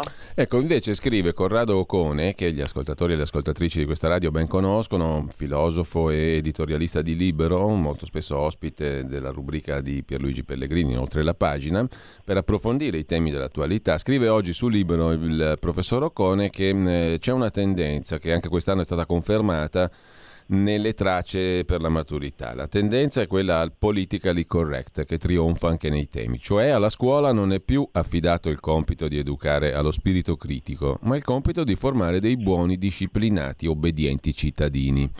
Concordi? Ma devo dire la verità che eh, secondo me eh, lo spirito è abbastanza diverso, nel senso che spesso questi giudizi vengono dati da chi la scuola non la conosce da chi non conosce i ragazzi e le ragazze, mm. da chi non ha vissuto questi, non vive con loro nella concretezza, non ha vissuto le difficoltà soprattutto di questi tre anni, di questi tre anni di pandemia che hanno lasciato veramente delle, delle tracce profonde nei nostri ragazzi. Quindi questi sono stati secondo me temi rassicuranti, ma al tempo stesso dei temi in cui si chiede il loro punto di vista, il loro diciamo, pensiero critico. Mm. È chiaro che eh, su temi che sono vicini a loro, questo è il punto vero. Cioè non possiamo fare dei, dei temi, delle tracce di esami di maturità, di esami di Stato che eh, sono cari ai professori universitari, dobbiamo fare delle cose che riguardano loro, che li toccano dal vivo. E poi devo dire c'è anche una traccia nella quale si chiede proprio di, dire, mm. di spiegare eh, po- quale può essere l'evoluzione eh, politica ed economica, il cambiamento politico-economico che può essere messo in atto no? Eh, per incidere sulla, sul, sulle, sulle, sull'esistenza. Adesso non trovo la traccia esattamente, ma mi ha colpito anche questo, perché si chiedeva anche a loro quali trasformazioni dal punto di vista economico e dal punto di vista politico devono avvenire perché ci sia un mondo nuovo, un mondo in cui eh, la fragilità eh, venga, sia parte dell'esistenza ma che diventi anche un punto di forza per, costru- per il cambiamento. La Costituzione della Terra. Mm, la Costituzione della Terra, esattamente. Mm. E questo mi ha colpito veramente tantissimo. Allora, eh, l'ultima questione, Elena, intanto ti ringrazio perché così abbiamo fatto una piccola analisi, ma efficace credo, su, mm, su, queste questioni, che poi alla fine dovrebbero essere lo specchio di quello che si muove intorno alla società di questi ragazzi, no? Cioè l'esame di maturità, i temi, le prove, eccetera, dovrebbero in qualche modo metterli di fronte al loro mondo, al mondo in cui vivono. Eh, detto questo, però, a proposito di mondo in cui si vive, c'è una cosa che mi ha molto colpito, devo dire, che ho letto vari articoli sul concorso e qui cambiamo completamente argomento perché da, se abbiamo parlato di studenti, questo, adesso parliamo un po' di insegnanti, l'ultima questione riguarda gli insegnanti o aspiranti tali, è ancora in corso di svolgimento un concorso per la scuola secondaria che ha suscitato un appello firmato da tantissimi docenti universitari e intellettuali di tutta Italia al Ministero dell'Istruzione per mettere mano alla questione. Qual è la questione? Che questo concorso è pieno di domande sbagliate, tendenziose, di quiz. Bisogna rispondere mettendo una crocetta sulle varie ipotesi, no? le famose risposte multiple con cose completamente anche sbagliate, come ad esempio la figura geometrica che non esiste e tante altre cose, umilianti e degradanti. Una candidata ha raccontato perfino che per le prove scientifiche, dove bisogna fare di calcolo, informatica, fisica, chimica, eccetera, non puoi usare il foglio, però puoi usare la penna. Allora, o la penna scrive sul banco o ti scrivi sulla pelle, sul corpo. E questa, questa, questa candidata, ehm, lo ha raccontato anche Alessandro Davenia sul Corriere della Sera, nella sua rubrica del lunedì, ha dovuto scrivere sulla pelle fino a che c'è stato spazio, dopodiché non poteva più fare i conti per risolvere il problema di chimica. Hm? Siamo in queste condizioni incredibili, sembrerebbe inventata, una roba da romanzo, ma sembra che sia andata proprio così. Allora, tra le tante cose a cui mettere mano c'è anche questa, sbaglio, no? Giusto, ma abbiamo già messo mano, nel senso che eh, proprio ieri, eh, durante il, al Senato, grazie ai deputati della, della Lega Nord, la Lega per, Sal, per Salvini Premier, è stato modificato eh, per i prossimi concorsi, le, sono state modificate le modalità, mm. modalità e verranno eliminati questi test a crocetta. Eh, questo ha suscitato sicuramente molte polemiche, io stesso ho avuto una serie qui al Ministero dell'Istruzione, ho avuto una serie di, proprio di segnalazioni di test sbagliati, di risposte eh, che erano non univoche e quindi questo strumento evidentemente non funziona. Ma chi è che le fa quelle robe lì? Chi è allora, che le mette a punto? Innanzitutto dobbiamo dire perché è stata fatta questa cosa, perché noi abbiamo da assumere per il prossimo, quest'anno abbiamo assunto 55.000 docenti, il prossimo anno ne assumeremo 61.000, c'è un grandissimo turnover grazie ai pensionamenti e eh, questo ha fatto sì che eh, dovessero essere fatti tutta una serie di concorsi, sia ordinari sia straordinari. Io no, ho perso il numero, il conto di quanti sono questi mm. concorsi mm. perché ogni 3 per 2 ne esce uno. Allora, cosa succede? Eh, succede che ci sono delle commissioni, come vengono fatti? Ci sono delle commissioni qui al Ministero formate a volte da docenti, altre volte, poi torno su questo tema, da docenti universitari eh, che eh, rispondono i quiz e poi vengono estratti, vengono inseriti all'interno de, appunto della, della prova eh, che poi dà accesso invece a quella che, la, quella che, dovrebbe essere la vera prova, che è quella della eh, proporre una lezione, di far vedere cosa significa realmente fare una, una lezione di fronte ai ragazzi. Per fortuna con il decreto legge eh, 36, quello che è il PNRR2, adesso il reclutamento cambierà, ci sono sempre concorsi, ma appunto, come abbiamo detto, grazie a questo emendamento non ci saranno più test a crocetta e ci sarà un percorso di formazione all'interno dell'università per l'abilitazione. Poi magari un'altra volta torneremo nel, nello specifico. Ma devo dire una cosa, lo scorso anno è stato fatto durante, lo scorso anno scolastico è stato fatto il concorso STEM, cioè riservato alle materie scientifiche. I test li hanno preparati i docenti universitari. I test erano talmente al di fuori di quello che eh, è realmente ciò che si fa a scuola, no? realmente il programma che si svolge a scuola, che praticamente sono stati quasi tutti bocciati questi poveri mm. docenti e dei docenti bravissimi, perché la, nella mia esperienza avevo dei docenti straordinari a scuola di matematica apprezzatissimi dai ragazzi supplenti annuali che sono stati bocciati perché questi test erano veramente astrusi. Quindi sia mm. che li facciano i docenti della scuola eh, della scuola comune, di scuola sì. primaria o secondaria, sia che lo facciano docenti universitari, sono uno strumento che non funziona e l'abbiamo eliminato. Ecco, l'altra cosa però mi viene da dire, ma chi è che stabilisce regole assurde come tipo puoi avere la penna ma non il foglio? sono le regole di, diciamo di, di, vengono fatte, vengono stabilite dal Ministero ovviamente, vengono stabilite con ordinanze che vengono messe in atto poi al, Cioè puoi avere l'automobile ma non la benzina?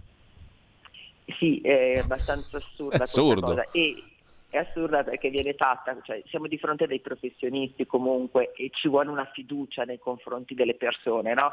L'assenza del foglio a me viene da pensare, viene fatta perché non si copi perché non, mi sembra una cosa veramente assurda. E i conti complicati, fisica, informatica, matematica, come li faccio? Sul corpo, finché ho spazio? A mente, a mente. A stiamo chiedendo veramente eh, l'impossibile, soprattutto a delle persone che sono, soprattutto quando si fanno i concorsi riservati, sono docenti che hanno già anni di servizio di insegnamento alle spalle, quindi stiamo chiedendo qualcosa di assurdo a delle persone che sono dei professionisti, questo non dobbiamo mai dimenticarcelo.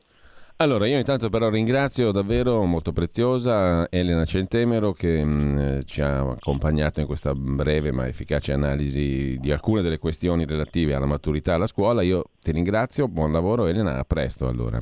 Grazie tantissimo, un saluto a tutti gli ascoltatori e le ascoltatrici.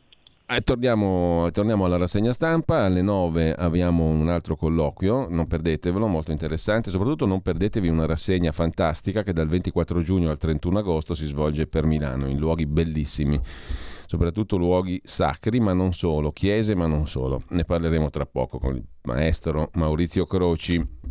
Intanto dicevo, tra le cose reali si va a votare domenica anche a Monza. Sul Corriere della Sera c'è una doppia intervista a Dario Allevi, Forza Italia, centrodestra Metro, investimenti, Villa Reale, il manifesto della nuova era e a Paolo Pilotto, PD, il suo antagonista. Più dialogo, ascolto, ripensare l'urbanistica. Ma dice al giornale Dario Allevi, molti pensano che io abbia già vinto e che non ci sia il ballottaggio. Berlusconi dice che pure io ho sfiorato la vittoria ma vincerò i supplementari. Qui il centrodestra è unito a Monza, anche Meloni e Salvini sono venuti per darmi appoggio. Coi fondi PNRR Voglio far diventare la reggia e i giardini patrimonio dell'UNESCO. A proposito di Monza e Brianza, c'è un festival che va nei boschi, nel dolce paesaggio della Brianza, racconta oggi il Corriere della Sera, il Giardino delle Esperidi propone 23 spettacoli tra danza, prosa, fiabe, performing art e un focus sulla poesia di Pavese, lungo i borghi e i sentieri del Monte di Brianza. Della maturità abbiamo già parlato prima, ci sono svariati articoli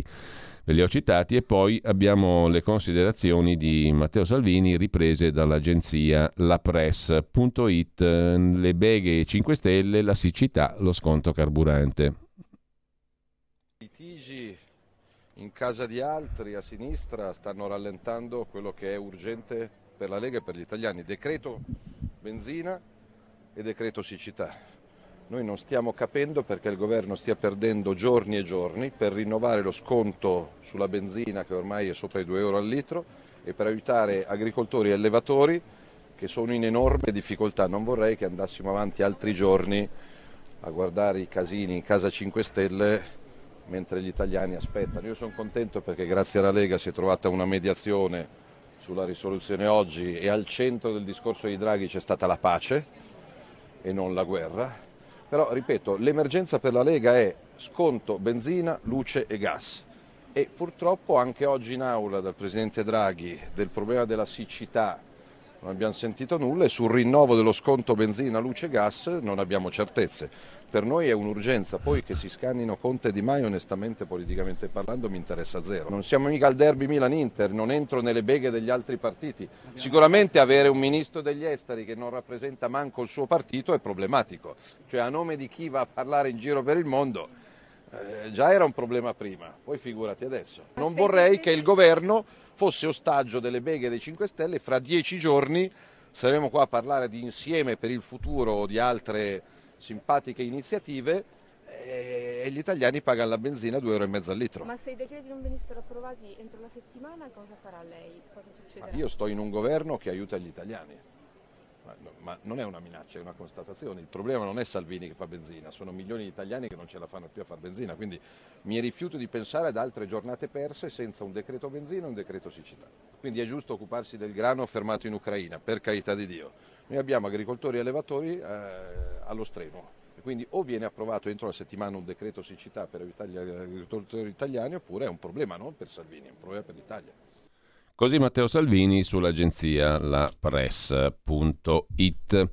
E uh, continuando mh, mm, sulla questione invece dei 5 Stelle, di Di Maio, eccetera, uh, vi mh, mm, propongo un uh, breve brano, quello scritto da Andrea Marcenaro nella sua rubrica sul foglio, l'Andreas Version che parte evangelicamente per arrivare a Di Maio. Chi di voi, se ha cento pecore e ne perde una, non lascia le 99 nel deserto e va dietro a quella perduta finché non la ritrova? E ritrovatala, non se la mette in spalla, tutto contento, va a casa, chiama gli amici e i vicini dicendo rallegratevi con me perché ho trovato la mia pecora che era perduta. Ci sarà più gioia in cielo per un peccatore convertito che per i 99 giusti che non hanno bisogno di conversione. Ecco la vera saggezza, scrive Andrea Marcenaro. E dite adesso voi che cosa cambia se, più che pecora, Di Maio era capra. Sul foglio Andrea Marcenaro, sulla stampa invece Dario Nardella, sindaco renziano di Firenze, da Renzi a Luigi Di Maio, tutti insieme nel 2023. Letta sia federatore come Prodi che unì Bertinotti e Mastella. Anche Zelensky ha fatto un applauso a Di Maio, incredibile ma vero, eh, è stata fatta la cosa giusta. Il consigliere del presidente ucraino, Mikhailo Podolyak, e il capo della diplomazia, il ministro degli esteri ucraino Kulieba, hanno detto che quello del ministro degli esteri italiano è stato un atto forte, è stata fatta la cosa giusta, dicono dall'Ucraina a Di Maio. Terra bruciata invece di Mosca nel sud dell'Ucraina, racconta suo avvenire nello scavo, inviato a Mykolaiv, vicino a Odessa, pioggia di missili distrugge i silos di semi a Mykolaiv, il messaggio per gli abitanti andate via o morirete di stenti. Alta tensione a Odessa, ma si apre per la prima volta uno spiraglio negoziale tra Stati Uniti e Russia sui combattenti catturati. Mentre il giornale mette in prima pagina, poi a pagina 12, quello che dovrebbe essere uno strumento molto importante nelle mani di Putin e Xi, il bazooka di Putin e Xi Jinping, una nuova moneta comune contro sanzioni e NATO una moneta comune da utilizzare al posto del dollaro per gli scambi internazionali. Sul progetto stanno lavorando cinque paesi che rifiutano di partecipare alle sanzioni contro la Russia. Cina, Russia, India, Brasile, Sudafrica. 40% della popolazione mondiale, un quarto del prodotto interno lordo del mondo. Nella loro visione è più importante garantirsi vicendevolmente uno spazio commerciale garanzia di crescita economica che non condividere valori di tipo democratico e vedremo se questa iniziativa monetaria prenderà corpo oppure no. Intanto mh, mm, vi segnalo anche sempre dalla press.it le parole del sindaco di Mariupol in Ucraina, città distrutta, 22.000 vittime, dice Vadim Boichenko, e peggio di due anni di occupazione nazista, il 90% delle infrastrutture vitali rasa al suolo. La stima è prudente, ma sono 22.000 i civili torturati e uccisi dai russi, molto più di quel che ha fatto la Germania nazista in due anni di occupazione, dice il sindaco di Mariupol. Vadim Boichenko parlando con i giornalisti. E mm, eh, rimanendo ancora eh, alle notizie del giorno, rapidamente vi segnalo anche a proposito di Ucraina la riflessione di Domenico Quirico sulla stampa di oggi su Kaliningrad, la nuova Danzica, pretesto per la guerra totale, cioè mondiale. L'isolamento dell'exclave di Kaliningrad sul Baltico in Lituania dà a Putin una nuova occasione. La meno russa di tutte le città, Kaliningrad, diventa il fronte da salvare a tutti i costi. E da qui la guerra può deflagrare a livello mondiale. Sentiamo anche le parole invece di Attilio Fontana, presidente della regione Lombardia, dall'agenzia AGI Italia, sulla questione della siccità. Ma la situazione che ha esposto l'ingegner Cuccio è sicuramente una situazione che, eh, di una eccezionalità che purtroppo si sta ripetendo da qualche anno, ma grave come quella di quest'anno non si era mai verificata. Noi come Regione Lombardia abbiamo già da due mesi in essere una serie di interventi che cercano di mantenere il delicato equilibrio fra le esigenze idropotabili e le esigenze di irrigazione. Eh, in effetti in questi giorni si sta verificando proprio uno di questi accordi con un rilascio da parte dei bacini idroelettrici di acqua che viene utilizzata per consentire di irrigare i campi eh, e di consentire quindi almeno il primo raccolto.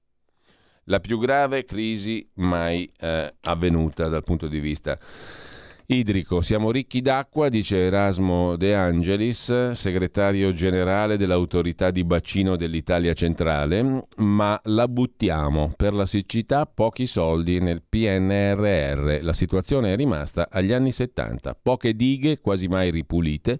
Le infrastrutture idriche devono avere la stessa importanza di strade e ferrovie, dice De Angelis. Forza Italia, viene da dire. Mentre a proposito di Forza Italia, AGI, Agenzia Italia, ci propone anche le considerazioni del presidente dell'Inps Tridico sulla questione di quota 100. Sentiamo un attimo. E poi ci sono altre caratteristiche che abbiamo visto e studiato all'interno di, queste, di questo studio insieme a OPB eh, sulla valutazione di questa importante politica pubblica, ovvero la distribuzione regionale, quindi con una maggiore adesione in termini assoluti al nord rispetto al centro-sud, ma eh, se andiamo a vedere le percentuali rispetto alla base occupazionale, il, anche il sud ha avuto eh, in alcuni tratti anche delle adesioni più, più grandi. E poi un'adesione eh, per settore, per genere, in questo caso è molto chiaro una maggiore adesione ehm, del sesso maschile rispetto alle donne e un'adesione importante nel settore pubblico superiore al 31% ehm, e invece come dire, eh, più bassa per gli autonomi, anche importante invece per il settore privato. Così il presidente dell'Inps, Pasquale Tridico, sulla questione di quota 100, che tra l'altro è il macro dato, non molto commentato per la verità, non molto messo in evidenza dai mm, quotidiani, dai media di oggi. Il macro dato è che mh, mm, per quota 100 ci sono 10 miliardi avanzati. Si pensava di spendere 33 miliardi, ne sono stati spesi 23, quindi non c'è nessun problema tra quelli che si stracciavano le vesti dicendo è un disastro, quota 100 sarà una rovina. Evidentemente no. E intanto, a proposito di miliardi, la mancata difesa del Made in Italy alimentare provoca 79 miliardi di euro di mancato business. Ha messo il dito nella piaga e lo commenta su Italia Oggi Carlo Valentini, una ricerca di The European House Ambrosetti. Non riusciamo a difendere all'estero la specificità, quindi il business del Made in Italy alimentare. Le vendite oltre confine di prodotti ottenuti dalla filiera agroalimentare hanno registrato nel 21 un giro d'affari mai così alto, 50,1 miliardi di euro. Ma pur festeggiando questi record, l'Italia si deve accontentare del quinto posto nella classifica dei paesi europei esportatori di prodotti agroalimentari. È scivolata in sesta posizione tra i dieci top exporter per incidenza delle esportazioni agroalimentari sul totale dell'export nazionale.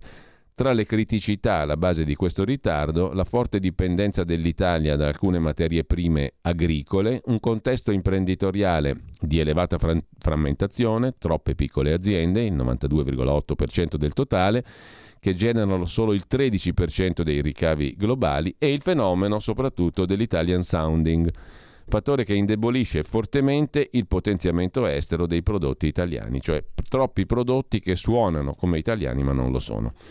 A proposito ancora di miliardi, intanto vediamo di collegarci con, eh, non so se ci sono problemi nel collegamento con il professor Maurizio Croci, con eh, il maestro Maurizio Croci, no, dovremmo esserci perché vi dicevo, adesso apriamo una parentesi di assoluta, totale bellezza nel frattempo ringrazio la regia, Federico Borsari in regia e mm, mandiamo anche un piccolo brano musicale tra quelli che avevamo in lista col calendario musicale in mano per introdurci a un argomento appunto che è quello della bellissima musica che risuonerà per Milano quest'estate.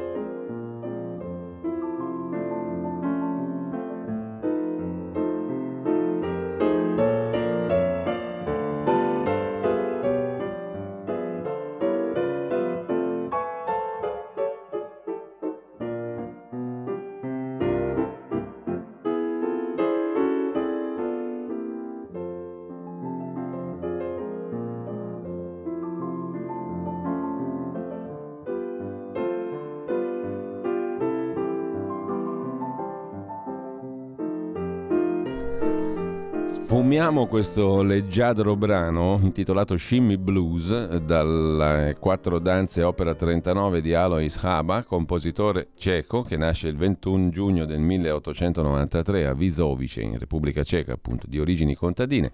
Questo blues che richiama le oscillazioni anche nel titolo, direi molto aggraziato, è una perla musicale che il calendario musicale ci ha proposto perché appunto nasceva in questi giorni il compositore mm, ceco il 21 giugno e mm, seguendo il calendario musicale si fanno sempre scoperte a volte molto interessanti. Io do il benvenuto e il buongiorno, ve l'ho accennato prima, al nostro ospite Maurizio Croci, organista, clavicembalista di rilievo internazionale professore di clavicembola alla Scuola Civica di Milano e mh, mm, eh, direttore artistico della manifestazione di cui parliamo, Festival Internazionale di Musica Antica Milano Arte e Musica dal 24 giugno al 31 agosto.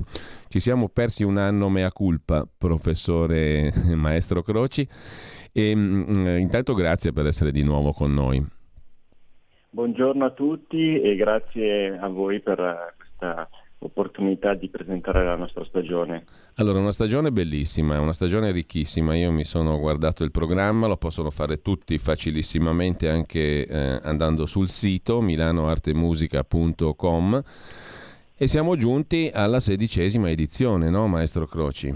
Eh, e, e non è poco, e ogni anno si fanno scoperte interessantissime, anche dal punto di vista urbanistico, perché la manifestazione si snoda in una serie di luoghi, principalmente sacri ma non solo, che ci consentono anche di scoprire Milano e angoli di Milano meravigliosi, tra le altre cose.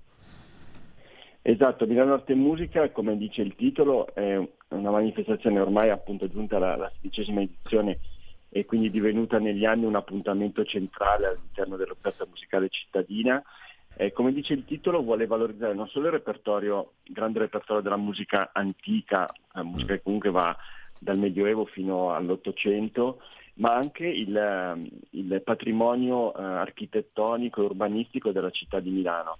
Eh, principalmente il nostro festival si svolge nelle chiese e principalmente intorno alla, a quel capolavoro eh, che è la Basilica di Santa Maria della Passione. Mi permetta, ma, mi permetta maestro, mm, non di, per interromperla, ma per sottolineare una cosa, che quel capolavoro, lei giustamente dice che è la Basilica di Santa Maria della Passione, la conoscono poco anche moltissimi milanesi, non diciamo gli turisti, magari per assurdo forse la conoscono più i turisti o qualche turista che non i milanesi. È di fianco al conservatorio, tra l'altro, quindi... Sì, è la, la seconda chiesa anche per grandezza più grande di Milano dopo il Duomo e, ehm, un, a, parte l'architettura eh, che è impressionante con questo, con questo, ottagono centrale sovrastato da una cupola e in cui sono presenti due organi monumentali con due eh, appunto, facciate monumentali con delle, delle ante eh, dipinte da tutti e due i lati. E ehm, appunto oltre, oltre, all'architettura è anche impressionante la quantità di capolavori pittorici che, che si trovano in Santa Maria della Passione, è un vero e proprio museo, eh, museo sacro. e lì c'è tutta una documentazione pittorica del tardo Rinascimento e Barocco straordinaria, perché ha fatto anche esatto. da luogo di raccolta di, di, opere pittoriche la Basilica nel, nel, nel, corso degli anni, tutte concentrate in quel periodo là, fine 500, inizio 600 sostanzialmente. Esatto, esatto. È veramente bella e lo consigliamo a... fino a Crespi, eh. eccetera. Sì. Eh, tra l'altro lei, essendo promotore degli organi storici, oltre che un grande organista, eh, mi può confermare, io sono rimasto strabiliato dalla visione di questi due organi gemelli. Non credo che ce ne siano moltissimi in giro, no? No, no, sono, sono, uno a destra e uno a sinistra dell'altare, poi chiusi da delle ante, se non sbaglio, dipinte da Daniele Crespi, che sono dei dipinti meravigliosi a loro volta, quindi uno, uno viene preso sicuramente dalla sindrome di Stendhal dentro, rischia certo. di esserlo. È un luogo veramente unico appunto dal punto di vista architettonico, pittorico, ma anche acustico perché eh, la, la, la, presenza di questi organi in questa acustica straordinaria come Santuario della Passione, generosa ma nello stesso tempo chiara, eh, è veramente una cosa incredibile. Ci sono pochi altri esempi in Italia, mm. so, San, San, Petronio a Bologna, ehm, c'era una volta San Marco a Venezia, ma diciamo organi rimasti in, questo, anche, diciamo, in, questo, in una conformazione barocca o rinascimentale sono veramente pochi. San Marco a, a, a, scusate, a San Petronio a Bologna e sì. la nostra chiesa sono due tra i più importanti esempi in Italia.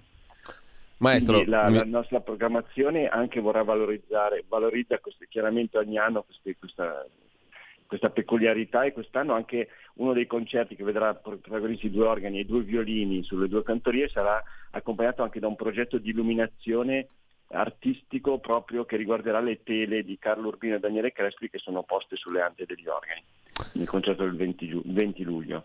Allora, eh, maestro, eh, c'è solo l'imbarazzo della scelta perché il calendario è molto lungo, no? inizia proprio domani, venerdì 24 giugno, si snoda fino a mercoledì 31 agosto, inizia tra l'altro in un luogo abbastanza particolare che è il sottopasso della stazione di Porta Vittoria, stazione del passante ferroviario, no? dove c'è tra l'altro credo l'unico teatro eh, sotto, sotto, il, sotto il, il, metro sostanzialmente, o uno dei pochissimi credo eh, sotto il metro, il teatro Il Cielo sotto Milano e si inizia con un'anteprima dedicata ai giovani, no? se non sbaglio.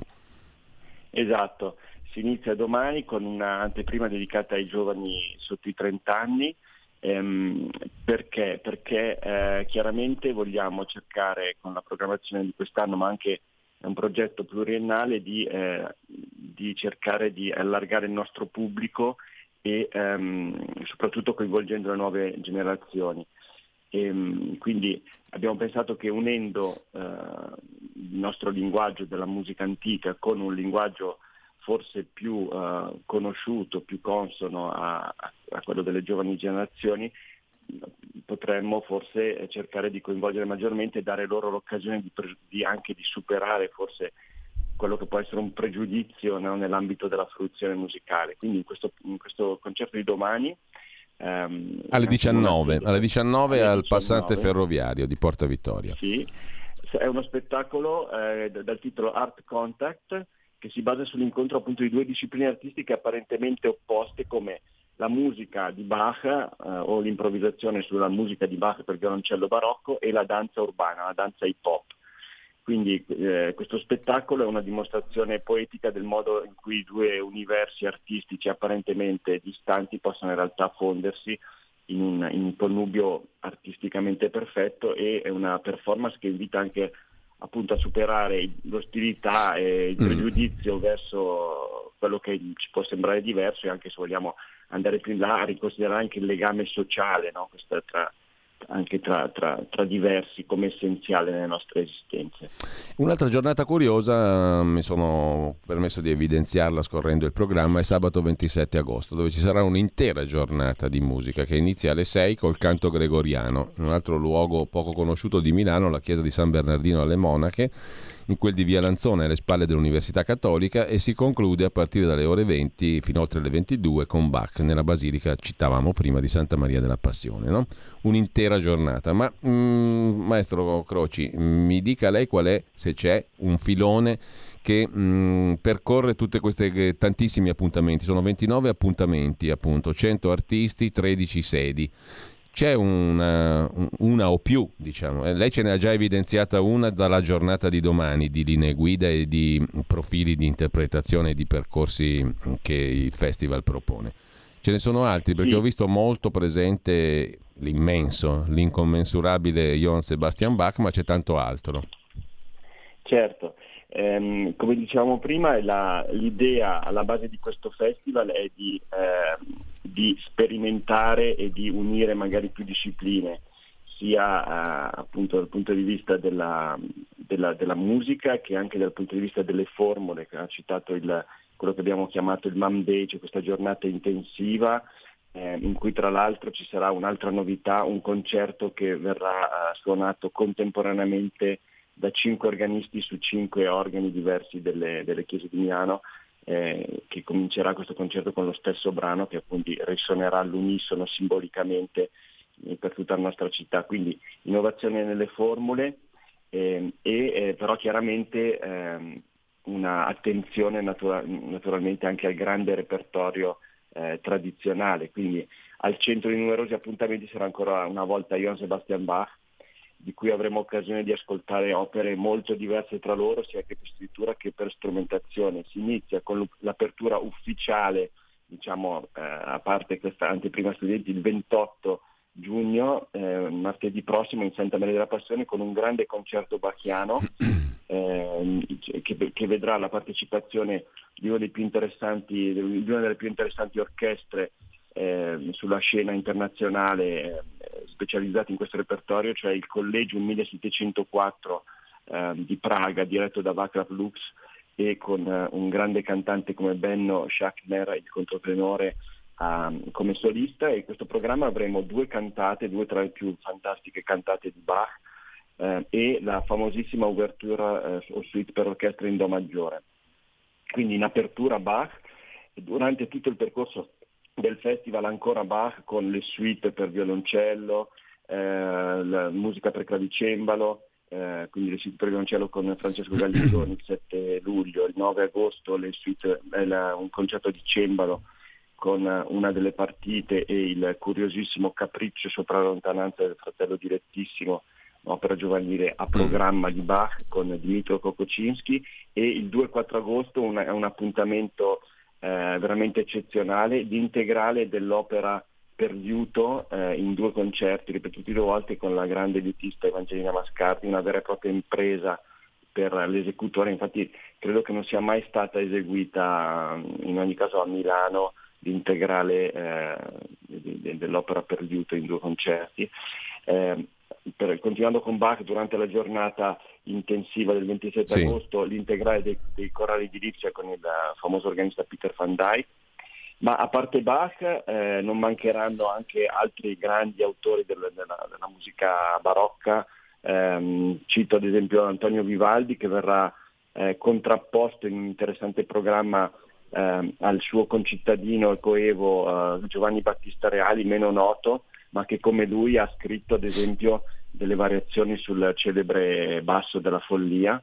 E un concerto che il 14 agosto sarà proposto nella chiesa che ricordava prima, magnifica sì. e anche acusticamente molto bella il San Bernardino alle Monache in via Lanzone, dall'ensemble Le Consort, diretto alla tastiera dal giovane prodigio della tastiera del clavicembalo Justin Taylor, um, franco-americano, giovane solista ehm, e eh, altri appuntamenti come mm. quello durante per il, per il, tradizionale concerto di Ferragosto eh, con uh, musica uh, un po' più tarda per noi ai, ai, confini del nostro repertorio di fine Settecento con un programma molto gradevole con il trio d'archi il furibondo che seguirà i viaggi di tre maestri dell'epoca della fine del ecco. Settecento che erano contesi tra le corti europee come Boccherini, Ricci e Giardini. Maestro Croce, lei ci ha dato un assaggio della straordinaria varietà di questo programma. Um, io mi, mi, sono fatto catturare, ma possono fare tutti naturalmente andando sul sito milanoartemusica.com e le volevo chiedere qualche, di spendere qualche parola in più per eh, un appuntamento che eh, è intitolato Concerti spirituali. No? In quell'altro posto meraviglioso, eh, spero che molti lo conoscano e molti lo possano conoscere, che è un'altra chiesa bellissima di Milano, la Sistina cosiddetta di Milano, cioè San Maurizio al Monastero Maggiore, in Corso Magenta ehm, dove c'è un altro organo di grandissima importanza eh, e mm, dove uno rimane veramente rapito dalla quantità, anche in quel caso, di, ehm, di raffigurazioni pittoriche che abbelliscono questo luogo straordinario, unico di Milano, ma direi non solo di Milano. Lì siamo praticamente dentro il Rinascimento mm, in, in, tutto corpo. Quando entri lì sei nel Rinascimento, no? Un po' come anche, ce lo dimenticavamo per, eh, per gli ascoltatori, la sala capitolare mm, dipinta dal Bergognone a Santa Maria della Passione. È un'altra cosa bellissima da vedere a Milano. Però non solo concerti sì. spirituali, si va anche a caccia e a corte, hm? è, un altro, è, un altro, dei filoni di questa edizione. E poi mi deve spiegare una cosa, professore, io ne approfitto per chiederglielo. Per quale motivo uno come me, che è sostanzialmente un profano, eh, viene attratto da Claudio Monteverdi? Perché a me, sentendo la musica di Monteverdi, mi rimane un'impressione di straordinaria modernità. È una cosa individuale, forse, però Professore, io ne approfitto per chiedergli perché mai secondo lei io sono preso da questa sensazione?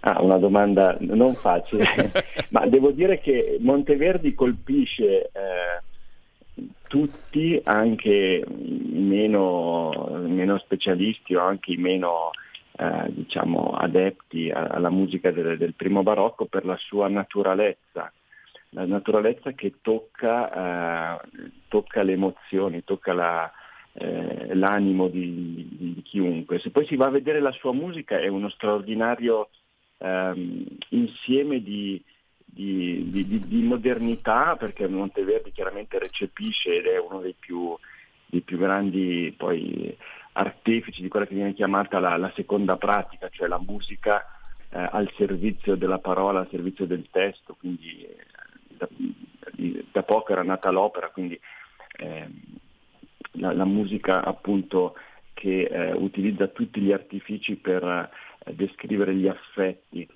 e, ehm, e poi da una, da una grande eh, varietà, mm. varietà formale. Noi appunto in conclusione del festival avremo il, forse uno dei, dei, suoi più grandi capolavori, sicuramente uno dei più grandi capolavori della storia della musica sacra, il Vespo della Beata Vergine, di Monteverdi in cui troviamo veramente una incredibile varietà eh, di forme, di stili, di, di, di, modi di scrittura e ehm, combinati eh, in modo geniale. Forse questa combinazione tra naturalezza, varietà mm. e capacità di toccare le emozioni è quello che che rende Monteverdi così, così, unico. Ecco, poi maestro, chiudiamo perché purtroppo il tempo è scorso rapidissimamente, abbiamo un minuto, però eh, andremo anche a caccia a corte con i giovani studenti della Civica Scuola di Musica Claudio Abbado che è uno dei partner di Milano Arte e Musica, oltre al Conservatorio Giuseppe Verdi di Milano, celeberrimo lì di fianco a Santa Maria della Passione. Ecco, andremo a caccia a corte, cioè scopriremo gli aspetti della vita mh, dei nobili uomini e delle nobili donne del 4 e del 500. Bello? Sì, sì avremo, eh, quest'anno abbiamo collaborato con uh, le due importanti istituzioni musicali milanesi, come si ricordava lei, il Conservatorio e la Civica, dando eh, carta bianca ai giovani eh, studenti e ai loro professori naturalmente per proporre dei programmi che eh, si potessero inserire nella nostra programmazione e abbiamo appunto ricevuto due vere e proprie chicche, il, eh, gli studenti del conservatorio, soprattutto quelli della can- classe di canto di Gemma Bertagnani, ci proporranno un programma con dei, dei mottetti inediti o dei concerti spirituali come venivano anche chiamati, di Legrenzi e Alessandro Melani nella straordinaria cornice di, di San Maurizio, mentre il, un gruppo di, um, di, strumentisti a fiato della eh, Scuola Civica di Milano, dell'istituto del famoso Istituto di Musica Antica, che è ancora oggi uno dei più importanti eh, in Italia, eh, ci proporranno un programma ehm, dedicato alla musica profana eh, delle corti eh, tra 4 e 500. Sono molto curioso anche di questo appuntamento. E allora ehm, maestro io la ringrazio, ricordo a chi ci ascolta che è tutto facilissimamente accessibile il programma di questa meravigliosa eh, manifestazione musicale milanese, Milano Arte e Musica, che parla al mondo però, Milano ma veramente siamo dentro al mondo eh, è eterno perché non muore mai, eh, il Festival Internazionale di Musica Antica che però mh, mm, ha un programma bellissimo eh, che potete vedere su milanoartemusica.com. Lì trovate veramente tutto quello che vi serve, eh, compresi naturalmente il modo in cui avere i biglietti e tutto il resto, i contatti. Eh, il direttore artistico Maurizio Croci ha parlato con noi, io lo ringrazio. Le voglio fare una stupida domanda, maestro Croci. C'è un, un brano tra quelli che lei suona all'organo, al clavicembalo, per cui dice quando io lo suono divento matto, per questo? Uh, accidenti, mi fa delle domande veramente difficili. Uh, forse uno dei corali di Bach, diciamo, o Mensch Bewein, questo corale della passione, un corale dell'Orgelbüchlein di Bach. Uno di quelli che ascolteremo in quella famosa serata del 27 agosto. No, no, non uno di quelli, ma potete ascoltarlo facilmente o, o forse magari in una delle prossime occasioni. Bene, allora io ringrazio, ringrazio davvero. Bellissima chiacchierata. Grazie davvero a Maurizio Croci. Non perdetevi questa meravigliosa estate. milanoartemusica.com. Buon lavoro, maestro. Grazie ancora. Grazie, arrivederci, vi aspettiamo.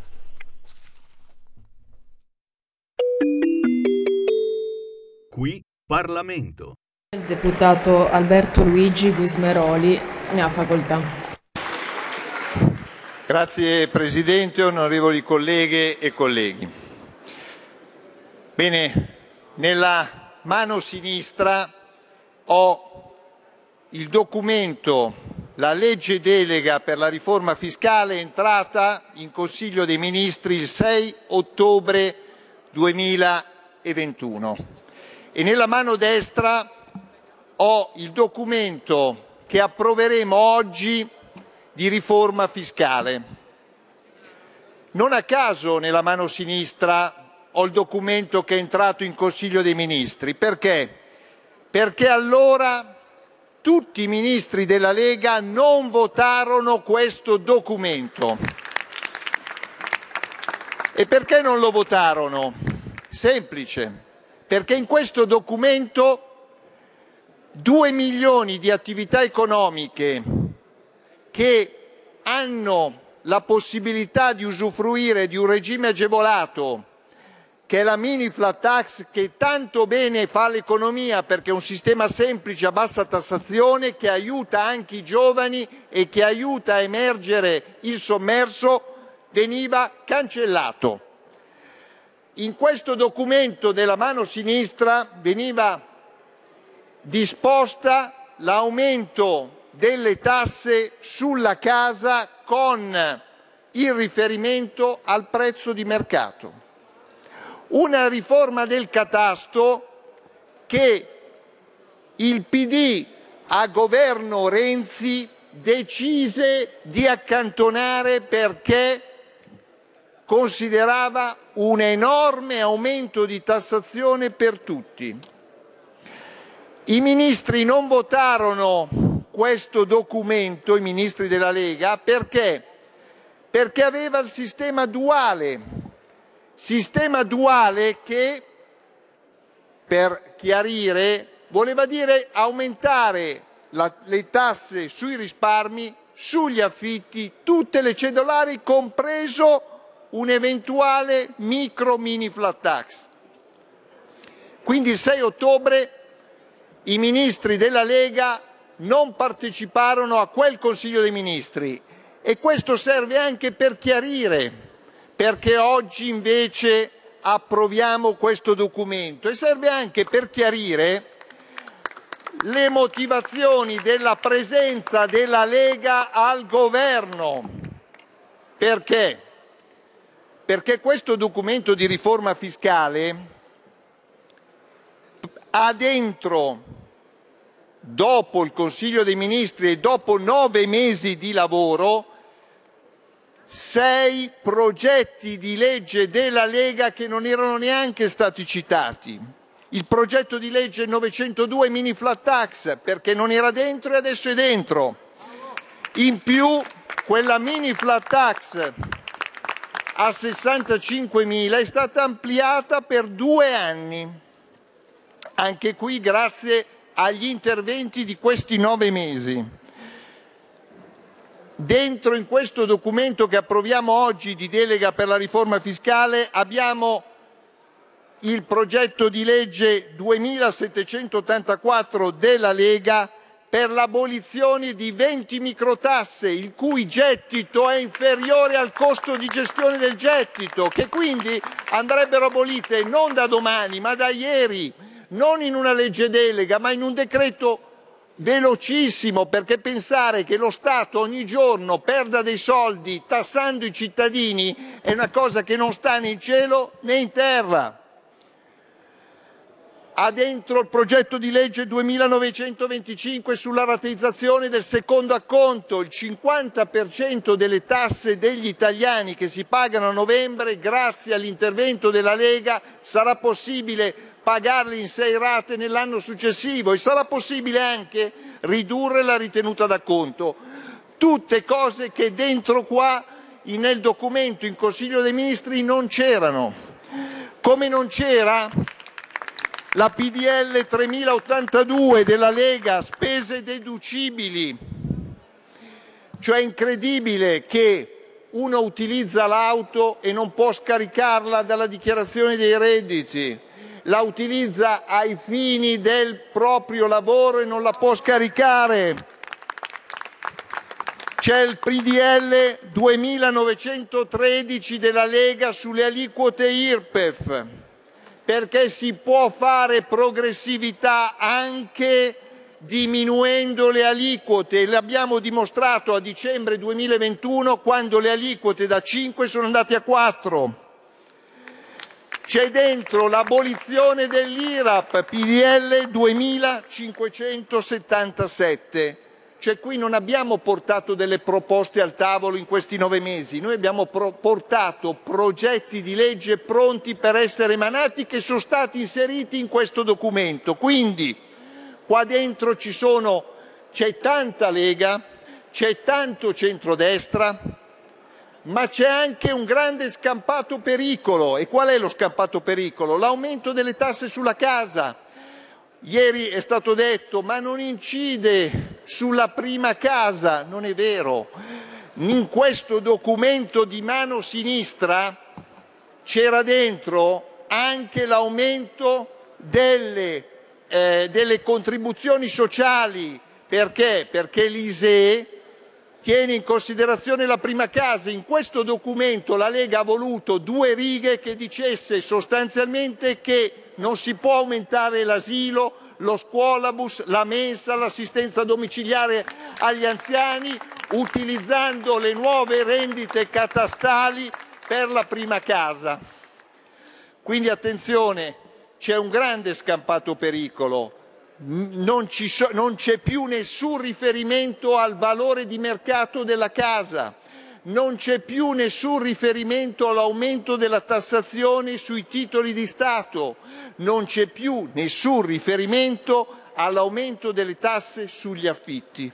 Quindi c'è chiarezza in un documento difficile perché?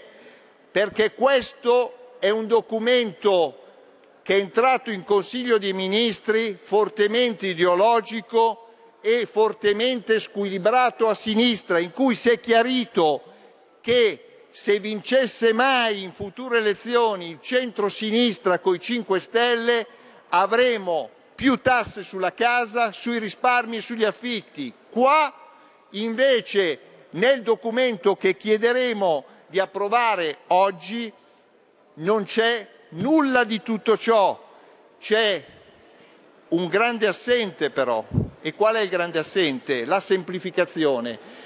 In questa delega per la riforma fiscale, se abbiamo onestà intellettuale, manca la semplificazione. Siamo un sistema complicato, respingente dell'iniziativa delle aziende, non c'è nessun riferimento alla semplificazione se non minime, minime parti. Tant'è vero che il Consiglio dei Ministri ha approvato un nuovo decreto proprio sulle semplificazioni.